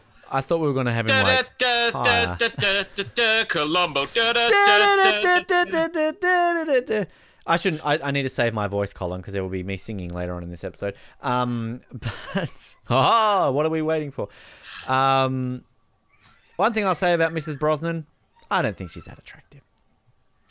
Ah, I was gonna say, I mean, you you expect Pierce Brosnan to be with the single most stunning woman you've ever seen in your life. Australian. I forgot she was Is she? Australian. Cassandra Harris is Australian. Yeah, Sydney. Um, so yeah. That robe Rogers got it. Oh, it just gets worse. um, one of his one of their children is called Sean Brosnan. Do you think that was that named after Sean Connery? Do you think? Probably. I mean, Pierce Brosnan had said that uh, Sean Connery was his, his hero, so maybe. Uh, how is, is Sean uh, the one one of the ones who's still alive? Hate to talk about dead people again. Oh, like Pierce Brosnan's kids dead, are they? um, Well, he had one son that died. uh, Sean William Bros is an actor. Uh, oh no, an actor and a filmmaker. Oh, there you go. Sean Brosnan has appeared in Robinson Crusoe, Have Dreams Will Travel. You, yeah, nothing I've really heard of. So Snake he was and born. He was born in 1983. So he was born during the Battle of the Bonds. So, Pierce, they've got a child called um, Paris as well. So, do you think that uh, Pierce names all these kids after like things related Yeah. to the? Uh, Charlotte is the one who. So he's the son of actors Pierce Brosnan and Cassandra Harris. He has two siblings, later adopted by his father. Oh, so Cassandra Harris didn't get a say? Um, wow, sexist Wikipedia. Uh, Christopher and the late Charlotte. He, by his father's second marriage, he has two half brothers, Dylan and Paris. One thing I love about Okay, hold Sorry. on a second. Cassandra Harris is the brother of Richard Harris. wait, Cassandra Harris is the brother. Yeah, well, Richard Harris is the brother Wow, of Cassandra. That's great. The surgery went well. Um, oh, I didn't know that. Um, before I, uh, I th- we talk about this death scene. You talk about people getting burnt to death. I, I think I just like people getting run over. it is a cruel I also death like scene. these, these these little beach cars here too. Oh, the, the buggies with the roller. Like in all fairness, I think her death is Bond's fault. Like Bond just leaves her. Yeah. Oh, he just said, "Hey, hey, stop running!" Get back here. This never happened to the other fellow. Who's that guy in the dinghy out there in the water, just watching this car drive poor old no, it's that guy's Schlapp? fault. Nee, come on, run her over. beep, beep, beep, beep, beep, beep, beep, beep. okay, I turned around and said that that hockey guy was dead by a Zamboni. That Zamboni hit that hockey guy harder than she got hit, yet she's dead? Uh, the Zamboni did not hit him harder than that. Um, best thing about Grand Theft Auto is doing first person view and driving around and watching the people fly in your bonnet. It's great. Um, I was gonna say, did you ever play the? I think we brought this up recently. The Die Hard video games. oh, yeah, PlayStation 1, right? Like years Die ago. Hard yeah, yeah. with a Vengeance, where you're just driving around, uh, running people over.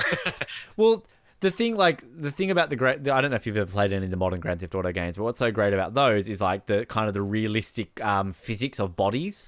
So, like you know, when you played sort of like the PlayStation Two Grand Theft Autos, when you ran over someone, they kind of just went flat in the ground. Whereas now, like you hit a person, they kind of like flail all over the place like a rag doll. Like it's got realistic physics, so it's it's hilarious. I'm sick to the head. the the more realistic the damage and the death is, the funnier it is to I, Ben. I want to say, yeah, Pierce Brosnan, like, of all the many things I love about that man, and he's just over my shoulder. There he is, looking great. And what movie is that? Die Another Day. Yes, I can't play the song, but you'll hear me sing it at the end of this episode. Um, he's just like on his social media. Like, I just love the fact that like every birthday of any of his kids or his wife, happy birthday to my lovely child, mm. to my wife. Every anniversary, oh, to my beautiful wife. Like it just it just makes me happy. Like if you do it like once every two or three years, fine. But like he does it every year. Like what a man! What That- a man! Yeah, that's what I aspire to be. Somebody you one day wanna post that you care about- anniversaries. I just want to say, literally every time I'm barely on social media anymore. I've barely touched social media in the last few months, but every time I go on there, I swear I see a post. I see your face on my social media, and it's Jamie. Like, oh, I love my husband. He's so great. Like. That, what a woman, Jamie! I- what a woman! she is the female equivalent of Pierce Brosnan. They should hook She really up. Really is. Oh, can I watch? That's anal. Oh, I just realized that Pierce Brosnan has a star on the Hollywood Walk of Fame, and I've never seen it. Of all the stars I've seen, I didn't realize that Pierce Brosnan had one. How many other Bonds have them? I would assume all of them would have one. Lazenby? Well, in all fairness, he probably could. Um, let's have a look. Uh, there's like a website where you can look up who's got them. You can actually um, you petition like because it's um you you like people nominate it and then basically they put it up and then the person themselves actually has to pay for it. Because like there was a big push for Weird Al Yankovic to get one. And basically you've got to pay like six or ten thousand dollars for it and then it's up to you to actually um, I think maintain it. Like it's actually like you think it's an honor but you technically have to pay for it. Oh Jimmy Smith is about to get one! Oh, love Jimmy Smiths. So do I Hey, I'm just gonna say, Columbo is definitely drunk right here. isn't he drunk in everything who is the actor who plays Columbo Topol, he only has one name. Topol. to Paul like Madonna Paul is real name. Chaim Topol, uh, known as the lead in Fiddler on the Roof. Okay, so let's look up these. Uh, so I'm going to assume that Sean Connery would have one. Oh, ding! That sounded bad. Come on, Sean Connery's got one. Don't tell me he doesn't have one. Sean Well, Diddy he's not Combs. maintaining squat. Sean Diddy Combs and Roseanne Barr have one. Sean Connery does not have a star on the what? Because he's Wow. not paying that. Okay, come on, George. Don't let me down. Uh, George Carlin, George Cukor, George M. Cohan, George Eastman, George Fenneman, George Fisher, George whatever it is. There's a lot of Georges. I'm not going through all of these. I'm going to be here all day. Well, let's go to Stick to the George L's. George Lopez has one. No, no. Okay, two Bonds don't have it. Wow, bad start. Dalton. Actually, I don't. I don't know if uh, Craig would have one. Um, Dalton, Dalton, Dalton. Oh, actually, Moore, Roger Moore. More. yeah, Roger, Roger, Roger, Moore. Moore. Ro- Roger Moore's got one. Oh, good on you. Oh, quite an illuminating star, I Oh, you confirmed he actually does have one? He does have one. Uh, no, Timothy Dalton doesn't have one. Dorothy Dalton has one though. Is that actually Timothy Dalton's relative? In that no. Uh, Pierce does have one, and does Daniel Craig have one? Uh, no. Okay, so you'd think all of them would. Pierce Only and two. Moore. Yeah. Does David Niven have one? Does David Idris Duchovny's got one. David Milch. David Niven does have one. Three bonds. yeah.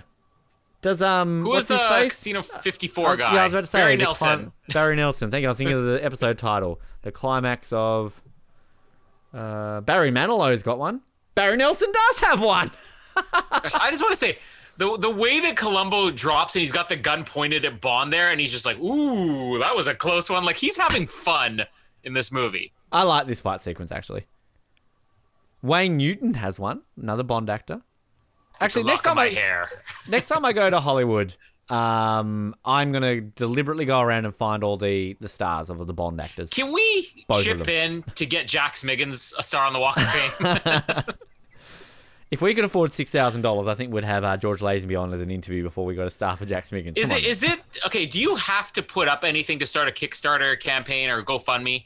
Because I I legitimately will start a GoFundMe for Jack Smiggins to get a star on the Walk of Fame. I, I don't think you have to put anything up.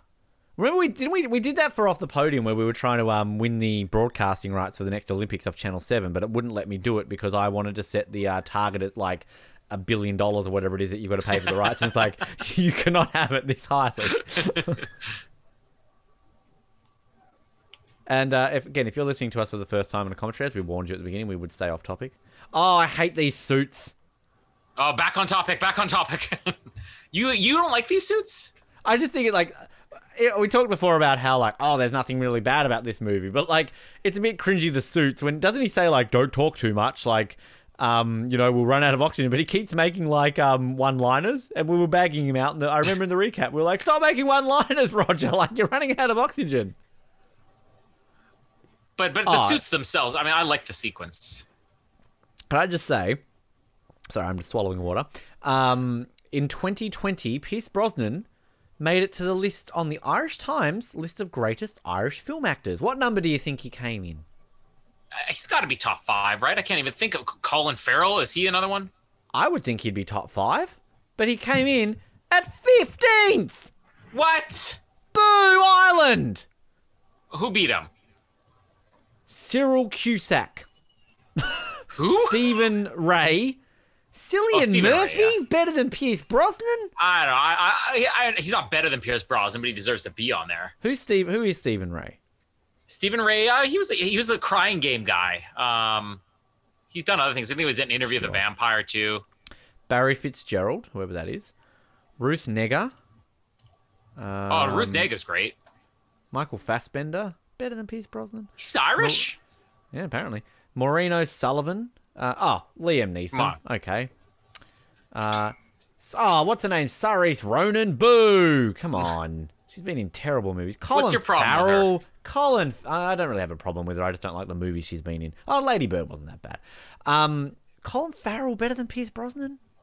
Not better than Pierce, but decent. Peter O'Toole. Okay. Uh, Richard Harris. Okay. Daniel Day Lewis. Richard Harris, but not Cassandra. Uh, Maureen O'Hara? She's number one. Uh, who's Maureen O'Hara? A Hitchcock person, apparently. So. 15th!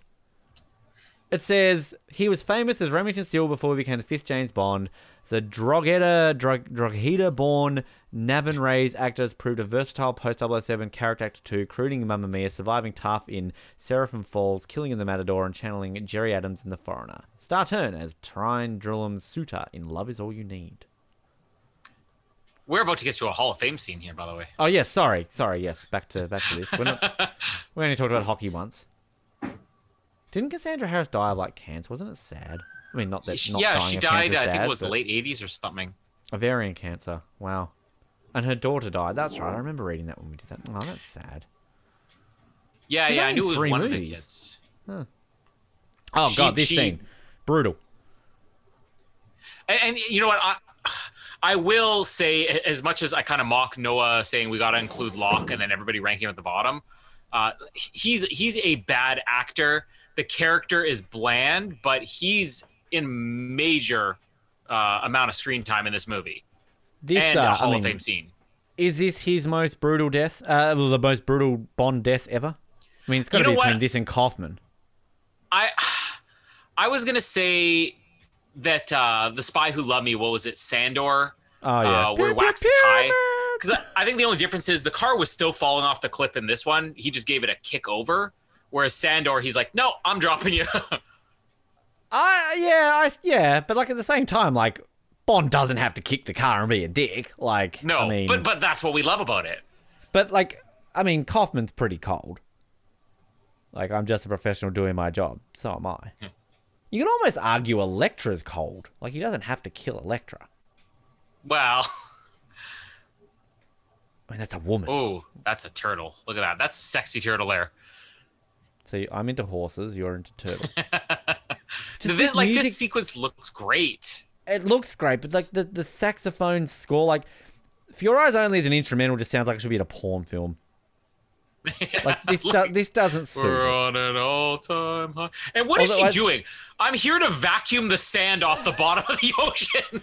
I don't like sand. It's coarse and wet and irritating, and it gets everywhere. I do. One thing I do like about that though is I do love Roger Moore's little like, mm. like hello, woman. hello, a woman. line is, that is the gayest. That, that is gayer than oh, Mr. Bond. Like I'm sorry, like the fact that he's like disappointed that it's a woman. He's not disappointed. I thought he was excited. That's what his delivery was. A Well, like, woman. what, yeah, but what is he expecting? Goodhead wants to be a man. well, yeah, I guess good point there. Oh, I was really hoping it would be a man named Goodhead. I've That- been waiting that's for where- a man named Goodhead. That's where I think it's gay. Noah, uh, what do you Wait, wait, think? no, what do you think of it? Oh, pretty gay. I, I agree, agree. completely. Gosh, that, Oh, that yellow shirt. shirt. Oh my god. You know what? I feel nauseous watching Roger Moore's clothes in this movie. You know, like sometimes when you go to like an old person's house and it's still very like old, and like they're Yeah. wearing old clothes. Like this is Yeah, just like, got, I feel the- like I'm. The plastic my on the furniture, the candy Yeah. dishes. Do you think that Oh, like those when we're? pants! Did you see his pants? Ew! Ew! Gross! Do you think that when we're old, we're still gonna have just like the you know the 42 inch plasma PlayStation 5? yeah. Well, that, that's the thing. People people think that you know. Oh, when everybody because you grow up thinking one generation's old, you think that when. When a, when a person gets old, the guys will pull their pants up too high. The women will all have short curly hair. But no, that was just a generational thing. That's what they did when they're young. When we're old, it's going to be being unable to let go of the times. You know, it's going to be like you said, a fifty, you know, inch plasma TV, a PS4. I used to always talk about that to people. Like, like you go to a nursing home today and you hear like people listening to like "We'll meet again." Don't Yeah. Whereas in like in 50 years' time, we're gonna be hear people like going, "You gotta lose yourself in the music." like, listen to fucking like Eminem, and they're going, "Oh, Doris, remember the good old days." Hit me, baby, one more time. Actually, I'll take that back. It's not gonna be, "Oh, Doris, remember." It's gonna be like, "Oh, Apple, remember the good old days." yeah, you go to old people and they've got their VHS players still, you know? We're going to have our Blu-rays. In my apartment building in Canada, there was like a recreational sort of room which you weren't meant to go in because of COVID and also because they were meant to be renovating it. It was like stepping into the 1970s because they had like the old couches, they had bookshelves filled with VHSs and like board games and like a pool table. It was actually kind of cool. Like it was like a cool little thing to like step in there and just feel like you're stepping back in time.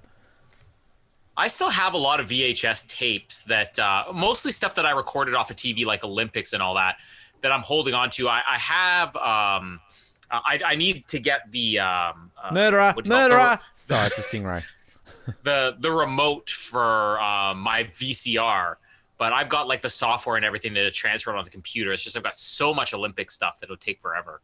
I had that too, but like I ended up just basically transferring everything over to DVD and then onto my computer because like yeah, the VHS just took up so much fucking space. Yeah. So I had a couple which I thought like, oh, you know, because I like generally having the proper thing, not the recorded thing. Like if it's say like a, a movie or like a, a sporting highlights videotape that I could never get on on DVD. But um, I ended up just transferring them over and keeping them. I think like in the room where my dad has his computer, there's like a uh, shelf with my mum's old DVDs and that. She's still got a bunch of videos that she never threw out. But yeah, I don't think we have a VHS player anywhere. Um, I do keep uh, every time somebody finds a Star Wars VHS collection, I buy it. So because I, want to have the collection of all the Star Wars VHSs, which I think I might have now. we actually one thing like the the we do have the original. I remember the Christmas we got it because I'd never heard of Star Wars. I told that story over on the Oz Network when we were talking about Star Wars. Um, we've still got the original trilogy VHS from like the late '80s, early '90s, which apparently is worth a fair bit of money now, like before the special editions. I think. Uh, hold on. Oh, Colin's got Got some some. show and tell. Yeah, uh, if I could find it even. Oh, Meanwhile, go. Bond's in an ugly yellow suit. It's like a raincoat. everything's ugly. Um, no, this one. This one's the mid '90s one here. Oh. VHS. I mean, I go got and the. Uh. I do have the '80s, '90s one though.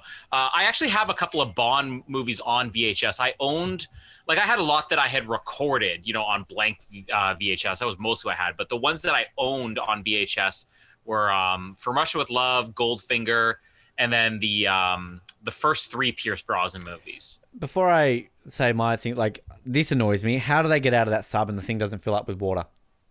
It's Well, not th- space that's- where you have the air No, no, no. pressure lock, right? Yeah, well, you you would basically there's a separate compartment that you would flood, and then once it's flooded, you know you you exit. You go in there, you seal it shut, you flood it, and then you exit.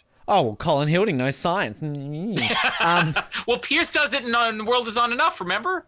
I had Goldeneye was like proper, and then all the rest I had was.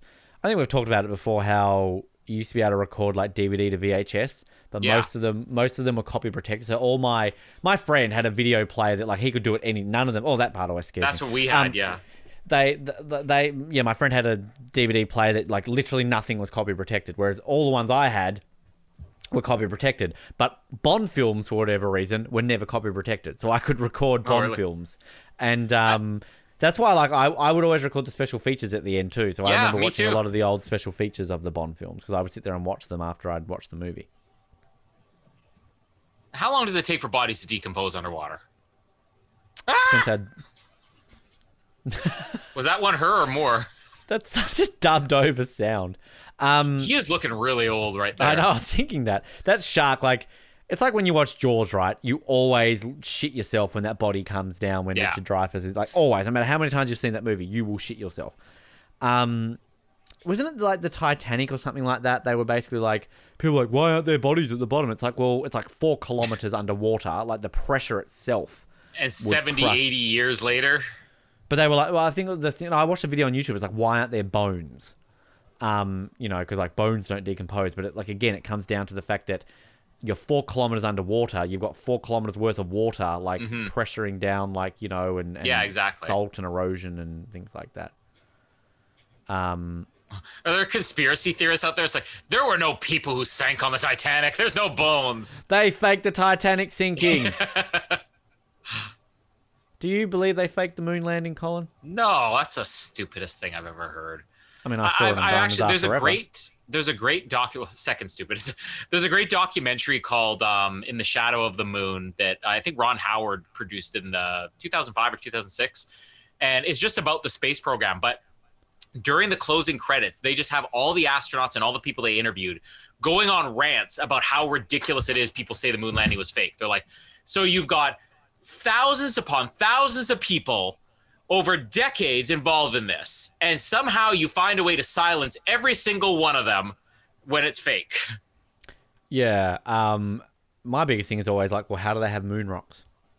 yeah well and you could say you could get moon rocks from anywhere but um what is it there there's uh the I, I some of the moonlanders or maybe all of them are still transmitting to this day so you can actually receive a signal from the moon so if you didn't go there why did you bother to put something on the moon that's going to be continuing to send a signal Funny you say that. I was listening to um, Moon Radio 7ZXM the other day. Actually, it's it's pretty good, good, good, good music. Um, bad joke. All right, move on. Um, I, I, don't, I don't know what that is You said you can transmit from the moon, radio, like ha ha ha.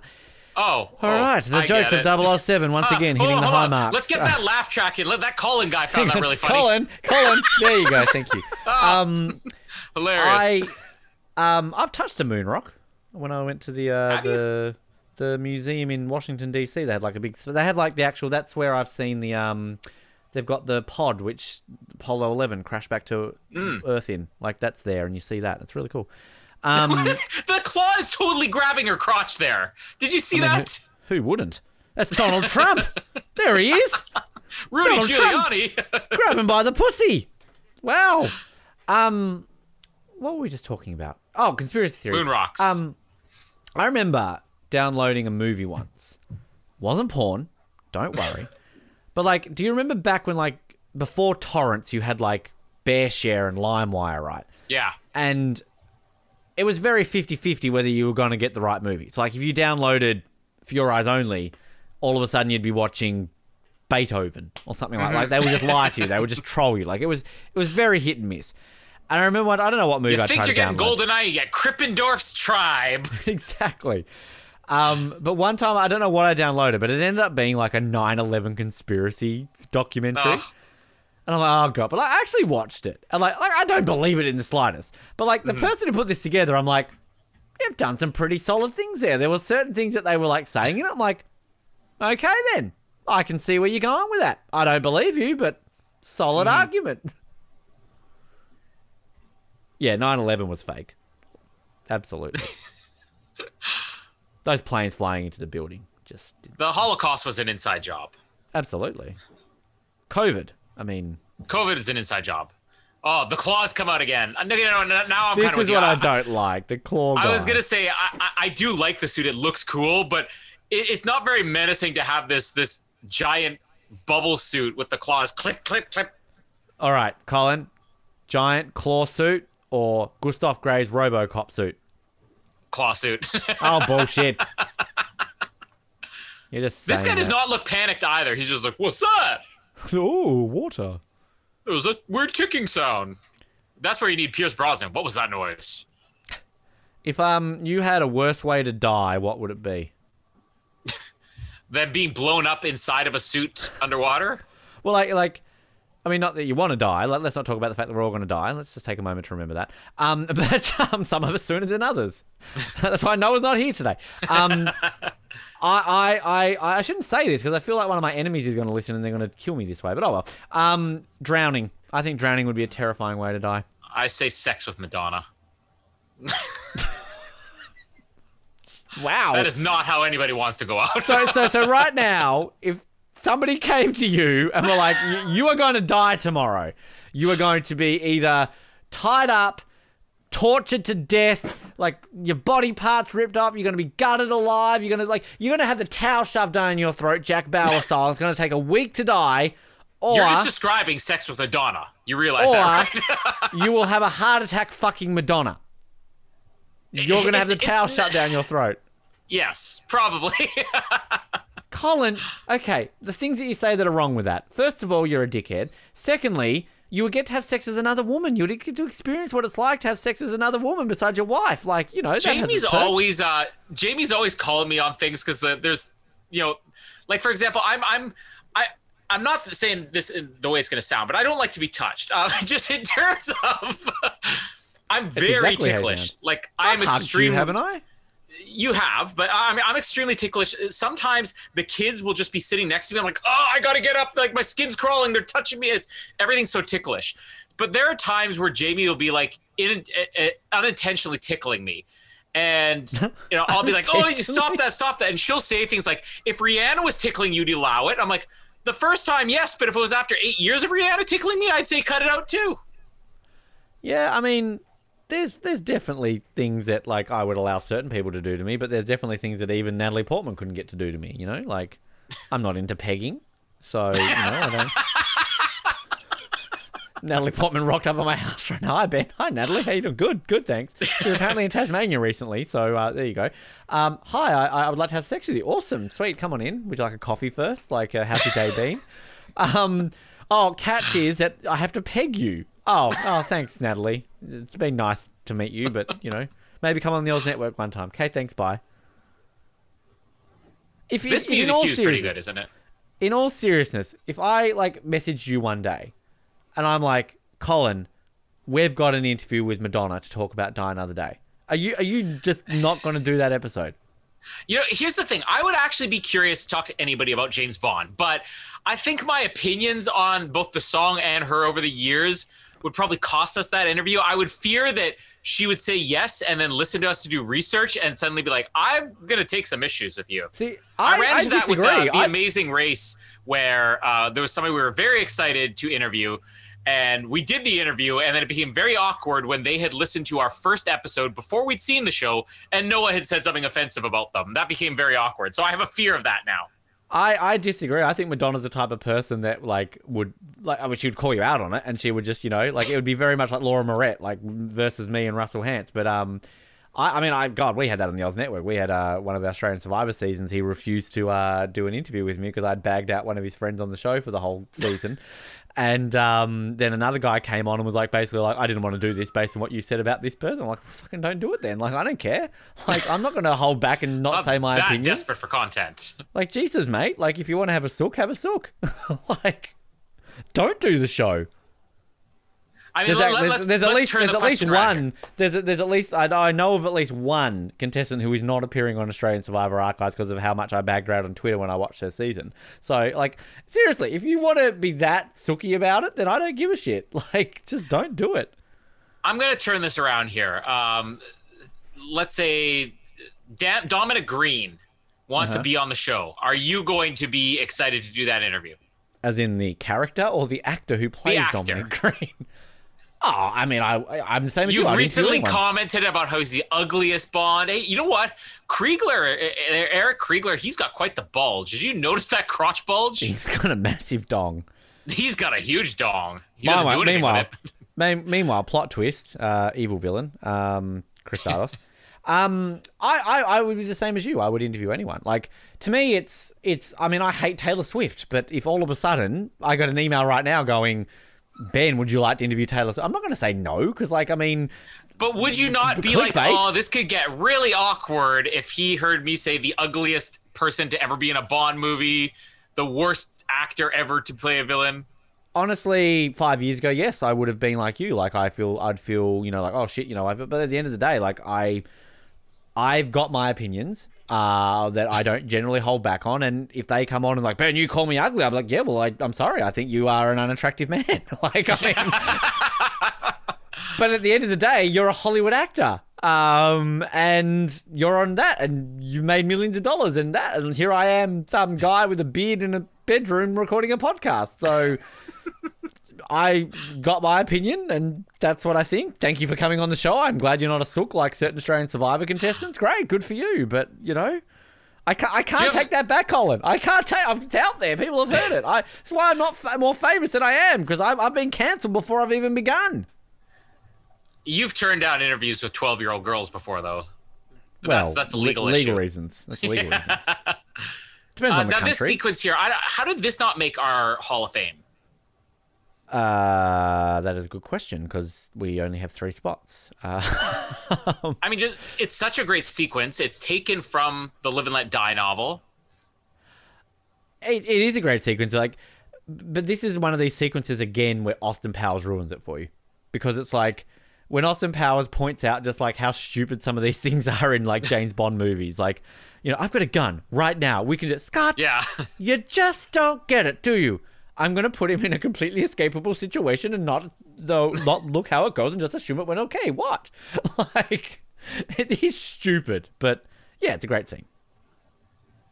Um, no, no. what's what's the opposite of a Madonna or a Dominic Green?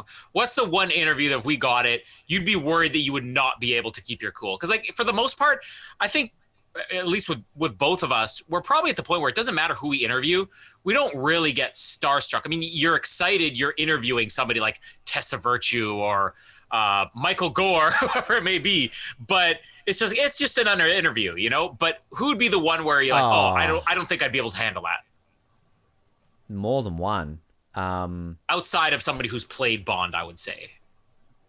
I'm not even just thinking of actors. I'm thinking of athletes. I'm thinking like, um, I mean, I interviewed Michael Schumacher for 30 seconds. I mean, you're never going to interview a full the guys, you know, out of action for life, you know. Um, but if I got to do a full on one on one, like here's an hour interview with Michael Schumacher, I don't, I don't know how I could sit there for that. Um, I honestly would be starstruck on interviewing Madonna. Like that would be crazy. Um, I could think of like, but it's it, it okay. It comes from that point where like you say like yeah, like it's, and it's outside of us doing this podcasting. Like you know, I've I've my profession. It's it's what I do. I've interviewed numerous big name people, and I rarely get starstruck. But there Hmm. are definitely people who, if all of a sudden.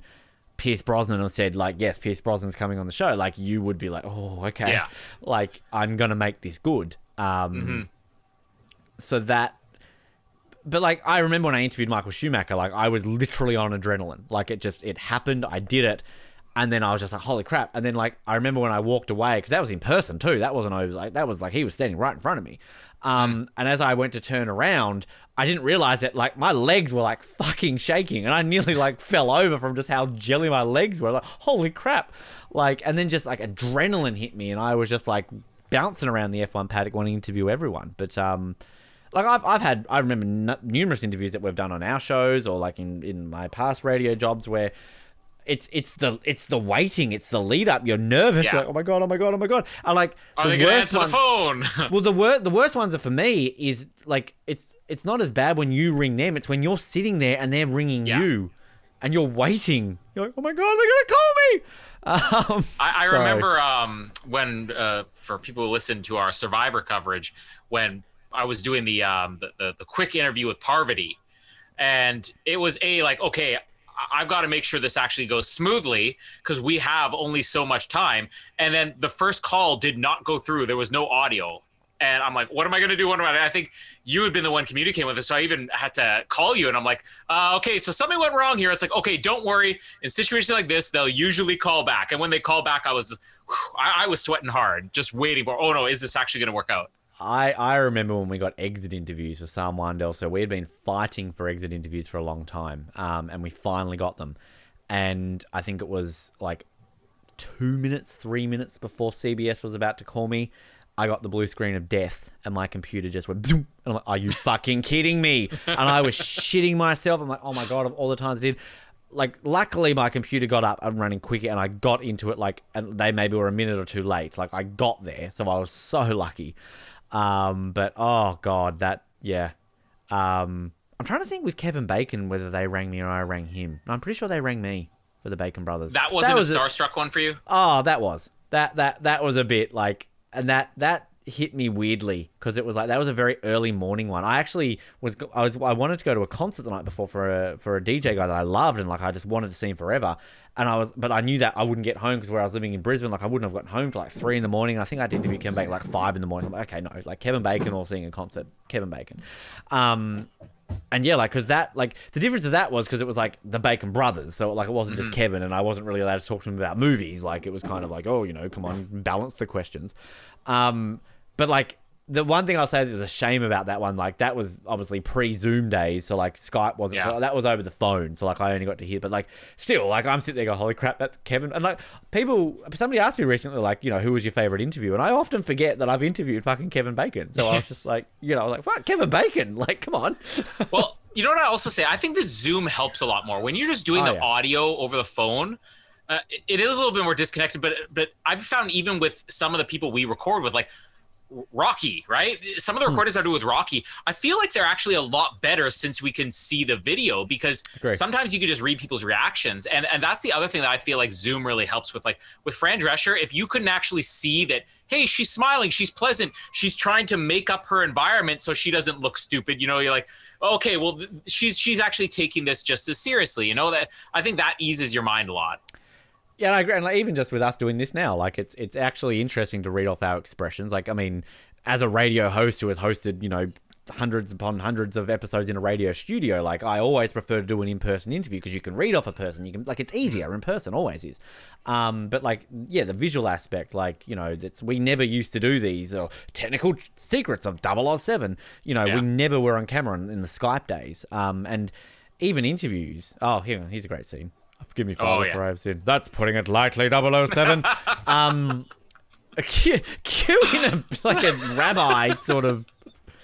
But um, yeah, like oh, you talk about being on camera. Like some of my most memorable interviews of Survivor contestants was, I never forget watching what's her face go to the toilet mid. what's like literally? Who was it? Um, from Palau. oh, she was the first boot. Uh, Yolanda. Yeah. Yolanda. Literally in like I am on camera with Yolanda. She obviously had to pee halfway through this interview. It's not like she was like, "Oh, can we just have like an edit point?" Like she's answering a question and she literally just pulls down her pants and goes to the toilet, answers, and then goes. I'm like, I didn't see anything, but like it was kind of. I'm, I'm just literally going, "Mm-hmm, yep," and I'm just like, "What am I meant to do here? Like this is really awkward." Does she know we're on camera? And when I interview, like your interview with Parvati was great. Like Parvati was into it. Parvati was interested. you Go were the back and- problem. Go back and listen to my one hour long interview with Parvati. I had to watch her. She was on a phone half the bloody interview, just going, uh huh, uh huh. Like I, I, I, I'm not trying to like shit on people I've interviewed, but like I could write a book. Like, wait till I write a book one day on my Survivor interview experiences and tell some lovely behind the scenes stories of, of certain contestants who I loved. One in particular, I loved her to bits. She was one of my favorites and just destroyed everything with how she was just so disappointing. Ah. Anyway, Now, So we've talked let's, about an hour Let's talk about. Uh, the movie. I think we have a couple of rankings that we have Yes. thrown out there. Secondary henchman was one of them, right? Um, fight scenes is one of the ones we wanted to do. I actually would really love to do not only climaxes of the movies, like taking the Oh, yeah. entire final battle scene, but just villain layers. Uh, Yeah. I actually really think this is one of the better villain layers. I mean, it is some type of old, old, old house sitting on top of a cliff.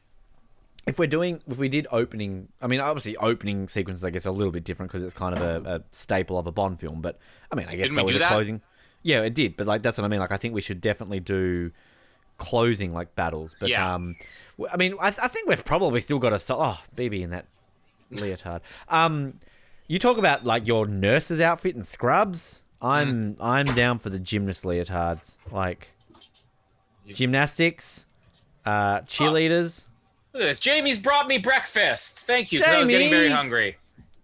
Thank you. Can I have breakfast? Who's what? That's It's Ben. Ben. Hi, Oh no, that's hello. Bibi. That's the greatest secondary Bond girl of all time. No, that's Ben. she just keeps looking. That's Ben. What what's different about me, Jamie? Dear God, what happened to him? Are you sick? I love how your wife doesn't know what I look like anymore.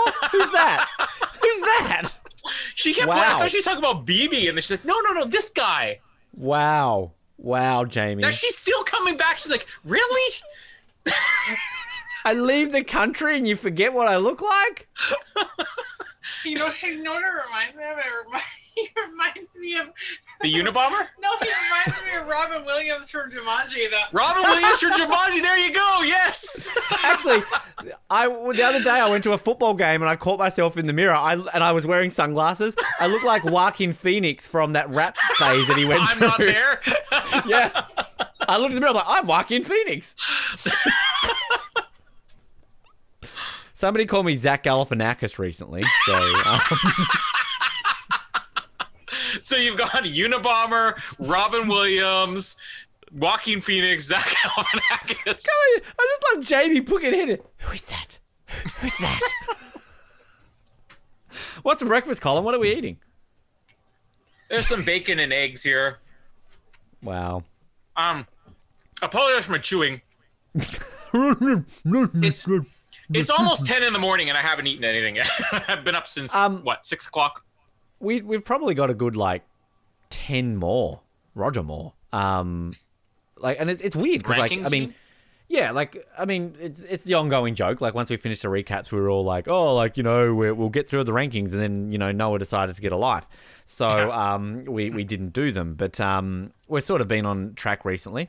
Can I actually just I really quickly while we're talking about the film, um. I love, yeah, I love this tension of him climbing up the cliff and like, Oh, it's like this obviously made the thing. And, like, and but like, I like the gang here. I like Columbo's gang with like mm-hmm. Mustasha and like the helpers and Well- and what what I do love about this film too is I love the fact that Bond doesn't kill the final villain. Like it's kind of it's it's not about Bond. It's it's you know it's about because like Bond just wants the ATAC, so therefore Bond gets it and he throws it over the cliff and that's cool. You know, gentle nod. But like the, the, it, do, it wouldn't make sense really for Bond to kill Colum uh, Kristatos. I, I'm not, I'm not saying this is just because of his age, but I think it also helps in this movie when you have an older Bond that you surround him with more of a team. You know, uh, the- the Mission Impossible movies. I mean, I'd be okay with watching just Tom Cruise doing stunts from now until the end of time. But the last couple of Mission Impossible movies were like, we're going to build a team, and everybody's going to kind of get their moment. It starts to uh, cover for, uh, I guess, the aging of uh, the big action star a little bit. Yeah, no, for sure. But um, yeah, back yeah, the rankings like we've we've still got a few in us. Um, I think. Um, I mean, secondary Bond girls went for like five years, so how's that possible? I don't know. Um, that guy there kind of looks like Timothy Dalton, weirdly. Timothy a lot Dalton of these meets Adam have Driver. no expression. This fall here, though, like that's incredible. It was the '80s, Colin. No one had expressions. Cocaine didn't kick in for a few more years. Um, No, I just actually. I, I just think go. it's funny though that we're talking about. Oh yeah, we got a couple more rankings in us. We're ranking the secondary henchmen. Uh, we haven't gotten to some of the good ones yet. We're ranking the secondaries this and the secondary that. Yeah, well, the secondary henchman is our next list, isn't it? We just haven't done it yet. Mm-hmm. Um, just quickly, uh, while I forget, uh, while I remember, sorry. So some of our, I should go some of our rankings for this film. So uh, this movie overall actually came in at twelfth, which actually Aw, is, that's decent. Uh, so I had it at sixteenth. Noah had it at fifteenth, and you had it at tenth.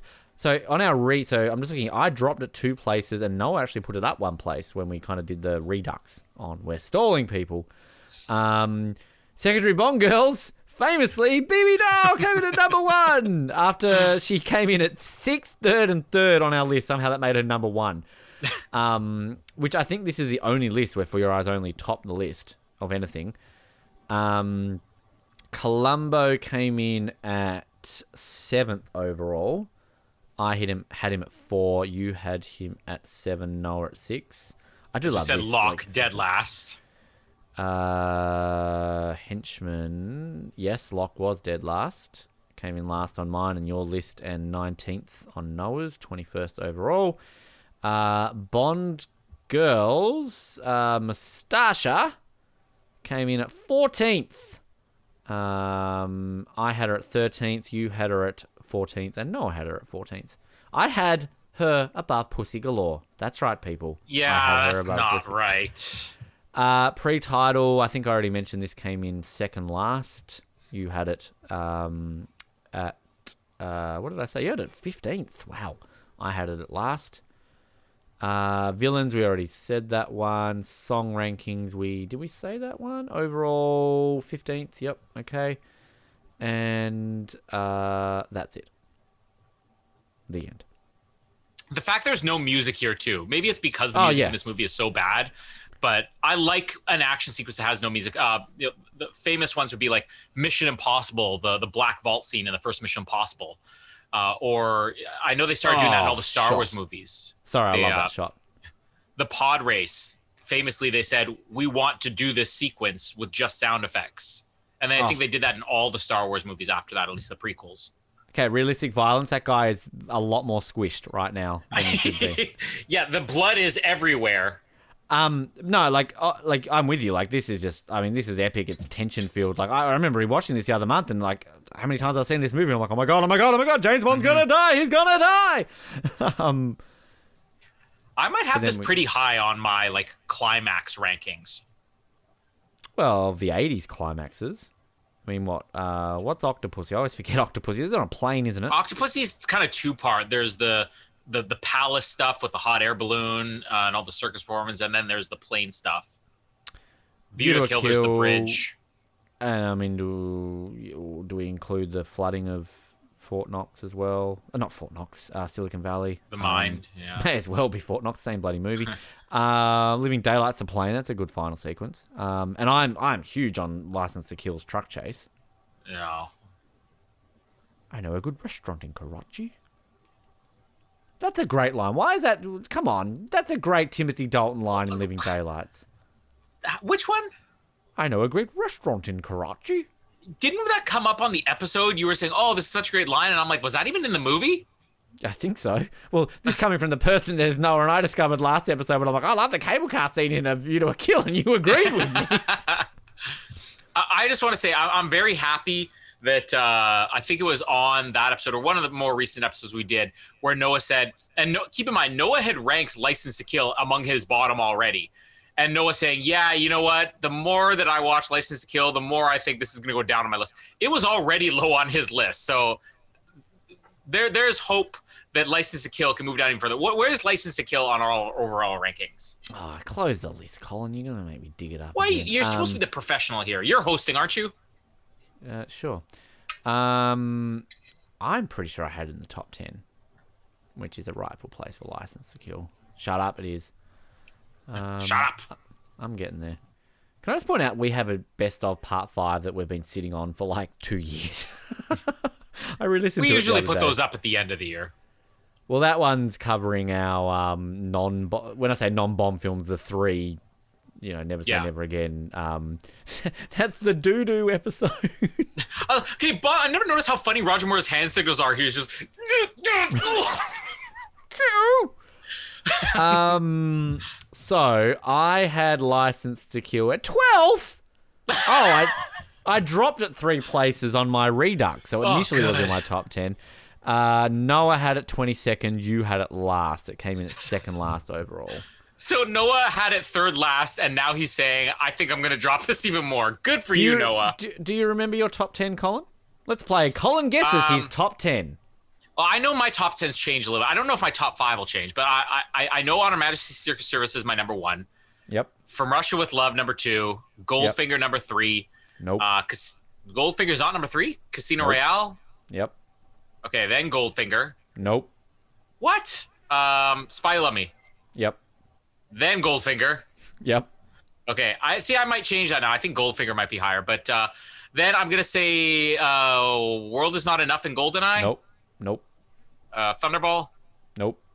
Um, Colin knows Skyfall. Skyfall. Yes. Skyfall. Yes. Yes. And then World is not enough in Goldeneye, yep. which that's gonna change. I think I've always had World is not enough higher, but I've been watching a lot of Goldeneye in the last couple of years, and I think Goldeneye is gonna move up a little bit. It's it's not gonna you know be drastic, but uh, it is slightly stronger than World's not enough. Um, and what else do I have? Uh, Two more.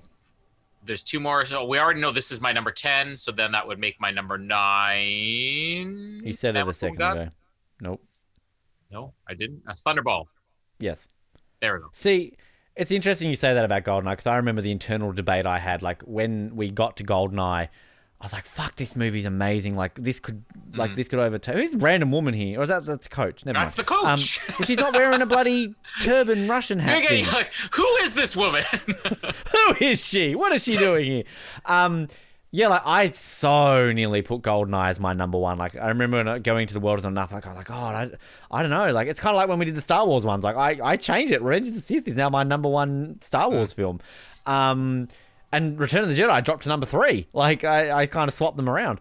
Um, but yeah, I, I, I debated and I debated, but then I just I watched The World Is Not Enough, and I just go no, like I just I just I love this movie. So yeah, my top two is World Is Not Enough, and then Goldeneye is number two. So Can we? I, I can't believe we never really mentioned this, but the little quirks they do to give personality to Columbo. The fact that he's eating pistachios the entire movie. He's sitting here with a gun in one hand eating pistachios. With how many minutes left in the movie? Nine and a half minutes left in the movie. Are that leather to jacket. meet his nemesis. Oh, way better good. than Bond's. Uh, what do you call it? His his vest over his big Come on. thick sweater. you can't tell me rewatching this right now that you shouldn't have had Columbo higher on your list. Come on, how good? Is Well, who did I have higher than him? Who were my Oh, top I closed the list again. Jesus Stop Christ! doing this, Ben. Be professional. You're the host here. Stop blaming the professional. Um, I'm just a professional doing my job. Did Jamie just die? Like, is she that shocked at what I look like now? Something's rolling around on the floor upstairs. Jamie, she's having a seizure. Like, who is that guy? um, you had above Columbo. You had Zukovsky, Mathis, Kincade, um, Draco, Quarrel, and Kerim Bey. So I think that I think that I'd keep that the same. But Columbo is amazing though, because I, I remember that coming up in the episode where the top seven was like, you can't beat these guys. So being at seven isn't necessarily a knock against them. Oh, Bibi. That that's what makes Kristatos a bastard. He slaps Bibi. Oh, how could he? Um, I'm just looking at my top ten. Like, I've got all the Brosnans in the top ten because I I think that was my biggest thing that I I was sad that I put Tomorrow Never Dies as low as I did. Die another day in a top ten of anything other than Miranda Frost or Zao. Can you remember my top ten, Colin? Guess my top ten. World is not enough. Number one. Yep. Um, Goldeneye number two. Yep. Uh, Spy Who Loved Me number three. Yep. It's all a blur after that. Uh, View to a Kill was in your top five, right? Nope. Didn't make my top No, 10, I think it was originally, I wanted wasn't it to. Uh, no, I like I wanted to, but again, it was kind of almost like a process of elimination. Mm, Yeah. Uh, I know it's not Thunderball. It's not Live and Let Die. It's not Diamonds Are Forever. It's uh, not Moonraker. It's not For Your Eyes Only. It's not Octopussy. It's uh, License to Kill was twelve. it is a movie said? that appeared on someone else's list as number one, which surely will give you the answer because you've already mentioned Automatic number one. Secret Service. Yes.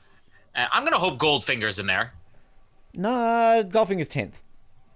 Okay, run, run, run me through your top ten. All right. Uh, was enough. Goldeneye, Spy Love Me, On a Majesty Secret Service, Casino Royale, Die Another Day, Spectre, Skyfall, Tomorrow Never Dies, Goldfinger. Yeah, I'd change that. Spectre higher than Skyfall. Ew. Spectre, Spectre, honestly, is higher than Casino Royale to me now. Like, no. Oh, you're going the wrong direction. This is what I expect from somebody who ranks Die Another Day in their top ten. No, I like, I, I firmly stand on the fact to me that my favorite Daniel Craig movie is Spectre. Ugh. Um, yeah, I don't like. Yeah, I, I really think my list is going to change significantly. Noah's top 10, Spy Love Me, Goldeneye, Casino Royale, Diamonds Are Forever, On a Majesty's Secret Service, From Russia with Love, Doctor No, Goldfinger, The Oh. Living Day, Living Daylights here, that's very high. I didn't realize he liked it that much, and Skyfall at 10th. He's got Spectre at 11th. Yeah, I think that'll change too. I think You're everything Daniel Craig is gonna move down on Noah's list. You have tomorrow. You have Spectre above Tomorrow Never Dies. That's gonna change for sure. I'm pretty sure when we did that. I'd only seen Spectre twice, maybe both times in the theater. Hmm. I saw the reaction there. Move, James. All right. Quite an illuminating uh, argument you make there. So, do you think um, that uh, Javier Bardem's death is influenced by the death of uh, Kristatos there in Skyfall? yes, heavily. I love this. I love this ending. It just Oh, makes well, sense. Just bringing Gogol in, like, because Gogol's always sort of a background character. He's the he's the M, obviously, for the Russians. But the fact that he's involved, M had never been involved in the finale of a movie. Well, what do you think you're doing? Keeping the British end up, sir. Is that not included in the end of the movie? Well, that's like yeah, as far as the final scenes, but I mean the end of the movie, like the story wrapping up, the action wrapping up. I mean, this is all about Gogol coming to get this thing. Is this And, and this just the fact that Gogol, I love Gogol. Like he just shrugs it off. It's like, ah, it's destroyed. That was pretty good. I'll give it to you. this isn't Last Gogol, isn't it? Don't we get him in Living Daylights? Um, yeah, I think we do. We get him at least one more time. Let me check. Um, I don't, I don't like the slow mo of that the ATAC getting destroyed. well, uh, we talked about slow mo just not working in Bond movies. Period. Because even on Majesty's Secret Service kind of used a bit of slow mo. Uh, so He's in A View Gogol to a was in. Octopussy and A View to a Kill and Living Daylight. So the only one he isn't going to do is License to Kill after this. But I don't remember his role being very significant, and uh, maybe a little bit in Octopussy now that I think about it. I, One thing that like, I, I, I don't know if it's a, it's a time thing or just something like, it is kind of the trope that like Bond always ends up with a Bond girl. I get it, but like, Yeah. I don't know if this movie you feel like they should. Like, I know. If if there's any like talking about quantum, this doing Yeah. something better than quantum, this having the quantum ending, I think makes a lot more sense. Which again, Ian Fleming had done that. I, I just reread the novel Moonraker, and that's kind of the twist in Moonraker. He doesn't end up with her in the end. And that's what I think I said in our quantum commentary of the week. Oh, here we go. Hang on, Margaret. That's Yeah. a time. Give us a kiss. I want, I want Boris Johnson in No Time to Die. oh, really, Mr. Bond? That's that's that's another thing. Uh, Javier Bardem's nod to Margaret Thatcher, Mr. Bond. Isn't that that that was the um must have scared the living daylights out of me, wasn't it? The whole like for your eyes only. For your eyes only, James. I, okay, she's got a this, phone in the cupboard. this is really cheesily stupid, but I weirdly like it. I love this. It's hilarious. oh, Mr. Bond. Now, could you imagine if they'd actually gotten? Uh, Margaret Thatcher seems like the type she would have been willing to do a Bond movie. Do you think uh, the actress who plays Margaret Thatcher here is better than Meryl Streep? Oh, stupid question. But Meryl Streep was better. Oh, Why am I asking that? Come on, This guy you- too, though. Uh, what's his name? Dennis. Dennis. Yeah, he's coked out of his mind.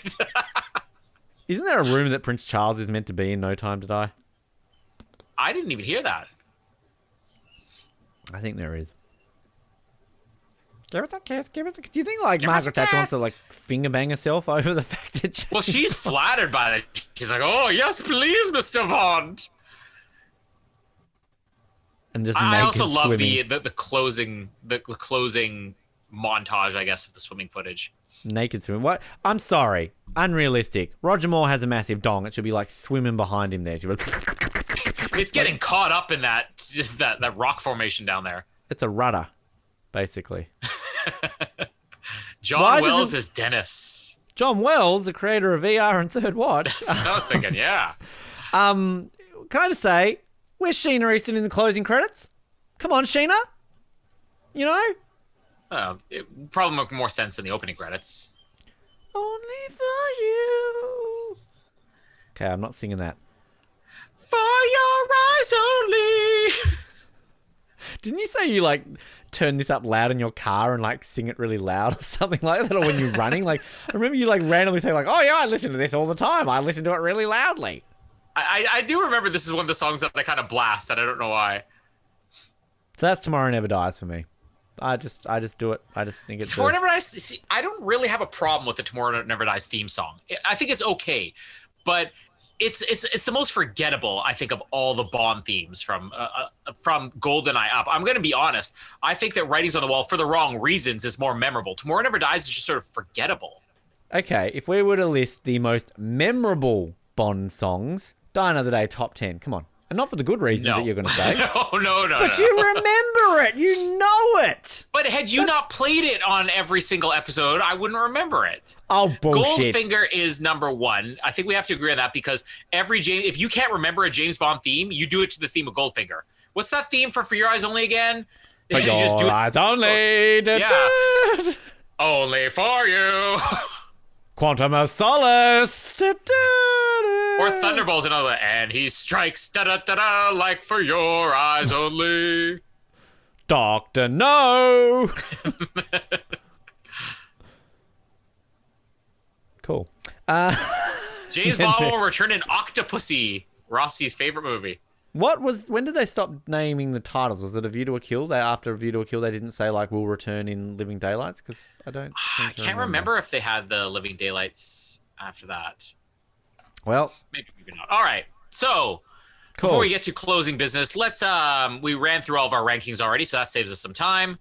Um let's just draw whatever our next commentary is going to be here. So Spectre is out of consideration, so we have five commentaries left. Really, we have four left. no, I think do I think we've only got three because I think I included Only. Yeah, we do. We've only got three.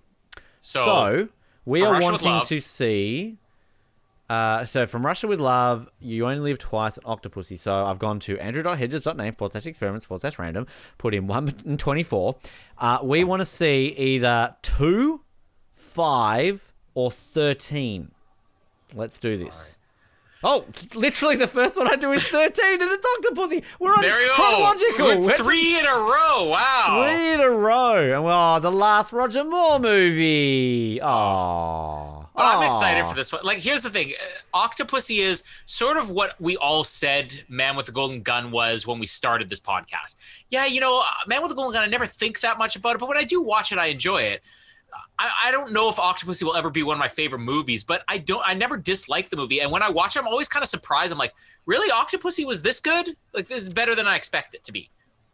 I famously have said it once. I'll famously say it another 101 times. It is the Romania of James Bond. It is there. I don't dislike it, but I just forget it's there. I, I legitimately, in my entire life, always think that we go for Your Eyes Only, A View to a Kill. I always forget that there's another movie in between those two movies.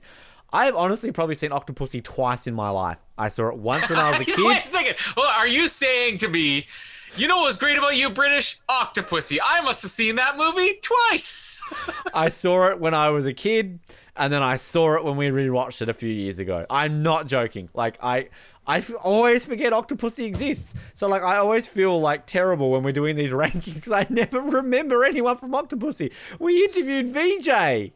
And like here I here I am going, oh Vijay, I don't really remember you.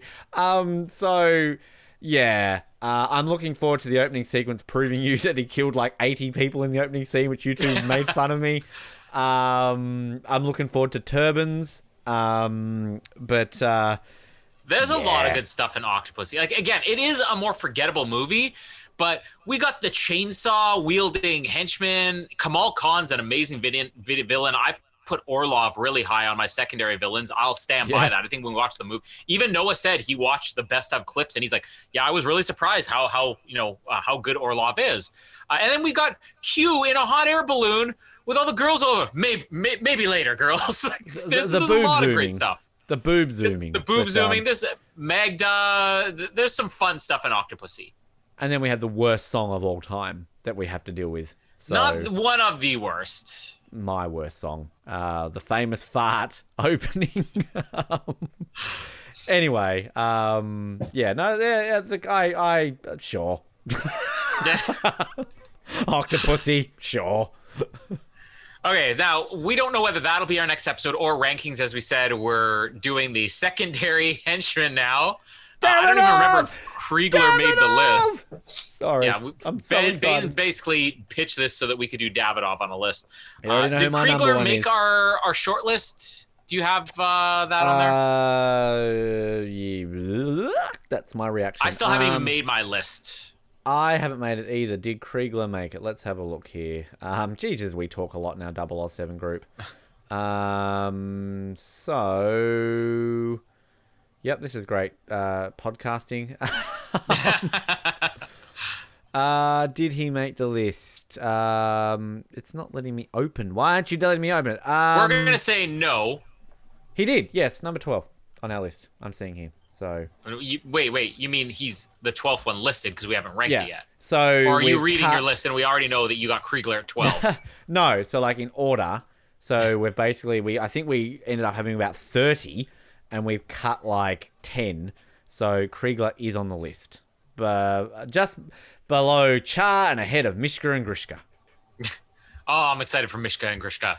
I don't even Uh, okay, remember so- Mishka and Grishka. Maybe we should do the Octopussy commentary first. So we might be doing Octopussy commentary. We might be doing ranking the Mishka and Grishkas, or we might be doing our third project, which is other films from the Bond actors. Which now I'm getting now that we're actually basically at the end of it.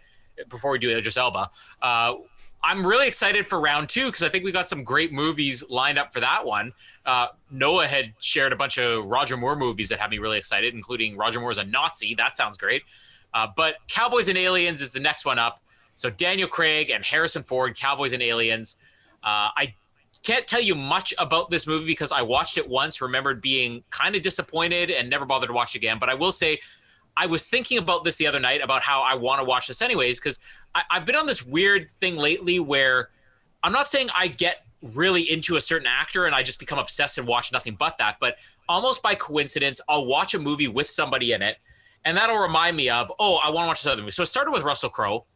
I watched Master and Commander the Far Side of the World, and then I remembered, oh, I really watched The Insider. So I watched The Insider, and I said, oh, I really want State of Play. I watched State of Play, which has Rachel, Mc- Rachel McAdams in it. So then I'm watching Rachel McAdams' State of Play, and I'm like, oh, I really want to watch True Detective season two. So I'm watching that, and then I'm like, oh, I really watched Morning Glory. So I watched that, and then Harrison Ford's in Morning Glory, and I'm like, oh, I really want to watch Hollywood Homicide or Cowboys and Aliens. So it's coming up on my one actor leads to another degrees of separation. So I'll I- get to it whether we do it or not. I do that sometimes. I did that most recently with Jodie Foster, and I watched my Jodie Foster is in peril and is a badass trilogy. So I watched uh, Panic Room, Flight Plan, and The Brave One. Um, I'd love to cover them on the Oz Network actually, because um, The Brave One is not a, a movie which we should be celebrating Jodie Foster. She's nothing but an utter criminal in that movie, and yet we're celebrating her as the hero. That's I'm the only sorry. one I haven't seen. like like it's a good movie. Like it's it's fine, but like if we're gonna sit here and like pinpoint the problems of that movie, Jodie Foster is an evil bitch in that movie, but she's painted as a hero. Um, Naveen Andrews, we get to talk about Sayid. Flight Plan, we can talk about Sean Bean. Um, Oh, love and Sean Bean. Panic Room, we can talk about Jared Leto. Um, what's his face, Margaritaville guy, and um, Kristen Stewart in a pre Twilight days, and Forest Whitaker. Forest Whitaker. Um, and Well, you sold uh, me. Chappelle from 24's in that movie, so I love Panic Dave Room. Panic Room's Chappelle? great movie. Yeah, Dave was on 24. Um, I love Panic Room. I think that made my top 50 from memory. Um, anyway, uh, I don't know where we're going with that. Cowboy, I'm never seeing Cowboys Cowboys and Aliens. aliens. I, I'm looking forward to seeing it. Um, again, as I said, I think in our November Man recap. Oh, Jack Smiggins, what a man. Um, that I um, it's one of these movies that I just I don't know why I didn't see because again, it sells itself. It's cowboys and aliens starring James Bond and Han Solo. Like, Hmm. why did I not see this? Movie? Isn't Olivia Wilde the girl in it? Yeah. Oh, Olivia Wilde. Oh, now there's You woman. love the OC, right? and Rush and what else? She's in she Rush. She's um, Tron.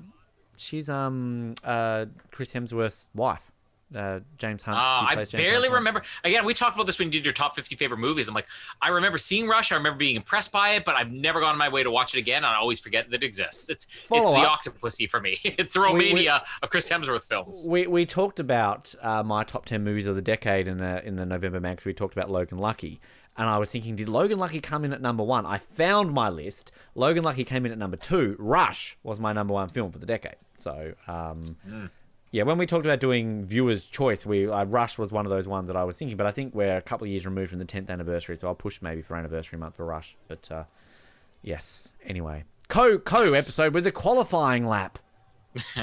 Returning after a three year hiatus. Uh, all right, so we're gonna have one of those three episodes coming next week, or we might just have a random interview with Madonna that I or may a or may tribute be on. episode to the late George Lazenby. I don't know. Yeah, well, now that you said that, we know what our next episode is gonna be. We've- So we've it's a said lock, that for people. the last twelve episodes. So like you know, Rest in peace, waiting. George. If it happens now, it's all your fault. It's Eh, gonna be your it's fault regardless. It's Noah's fault last episode. It depends on when he dies and what episode we're releasing that week. So we're just covering our bases now because the joke's hilarious. Yeah, death is always funny. What are we going to close out with, Colin? What did I guarantee last episode that I would be doing? oh, oh yeah. Well, now you're guaranteeing we are never gonna get a Patreon because uh, we're gonna have Ben doing some singing over our closing here. the which whole of everybody's Die Another Day. for. All of Die Another Day. I'm singing the entire song. I might even get some auto tune in there. I don't know. Like it depends on how much my editing skills work. I actually used to have an auto tune app on my phone many years ago. Um, but oh, I'm yes. I'm gonna tell you one thing. I'm willing to bet it's gonna be better than Madonna's version. So I will stay tuned to the end to hear it. You've never heard me sing. Um, wow. All right. We will be back, and please try to not lose your lunch or breakfast or whatever you're eating during Ben's closing credits here. My name is Colin, and a nose Ben, not a banana. And my name is Ben, and I'm gonna go put my clothes on and get an ice cream. I'm gonna wake up, yes and no. I'm gonna kiss some part of. I'm gonna keep this secret. I'm gonna close my body now. I guess die another day. I guess die another day. I guess die another day. I guess die another day. I guess I'll die another day. Another day. I guess I'll die another day. Another day. I guess I'll die another day. Another day. I guess I'll die another day. Sigmund Freud. Analyze this. Analyze this. Analyze this. This. This. I'm gonna break the cycle. I'm gonna shake up the system. I'm gonna destroy my ego. I'm gonna close my body now. Uh, uh, I think I'll find another way. There's so much more to know. I guess I'll die another day. It's not my time to go. For every sin, I'll have to pay. I've come to work, I've come to play. I think I'll find another way. It's not my time to go.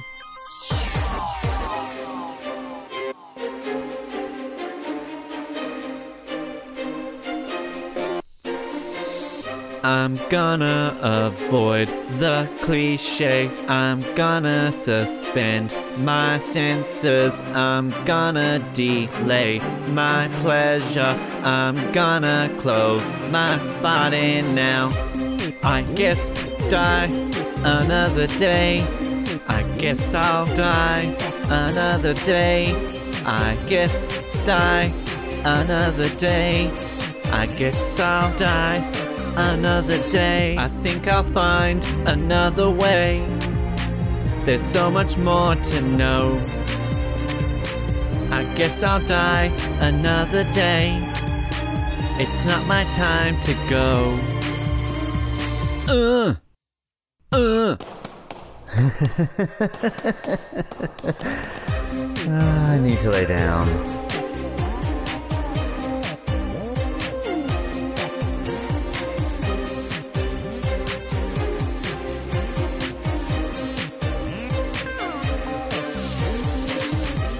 I guess die another day. I guess I'll die another day. I guess die another day. I guess I'll die another day. Another day. Another day. Another day. Another day. Another day. Another day. Another day.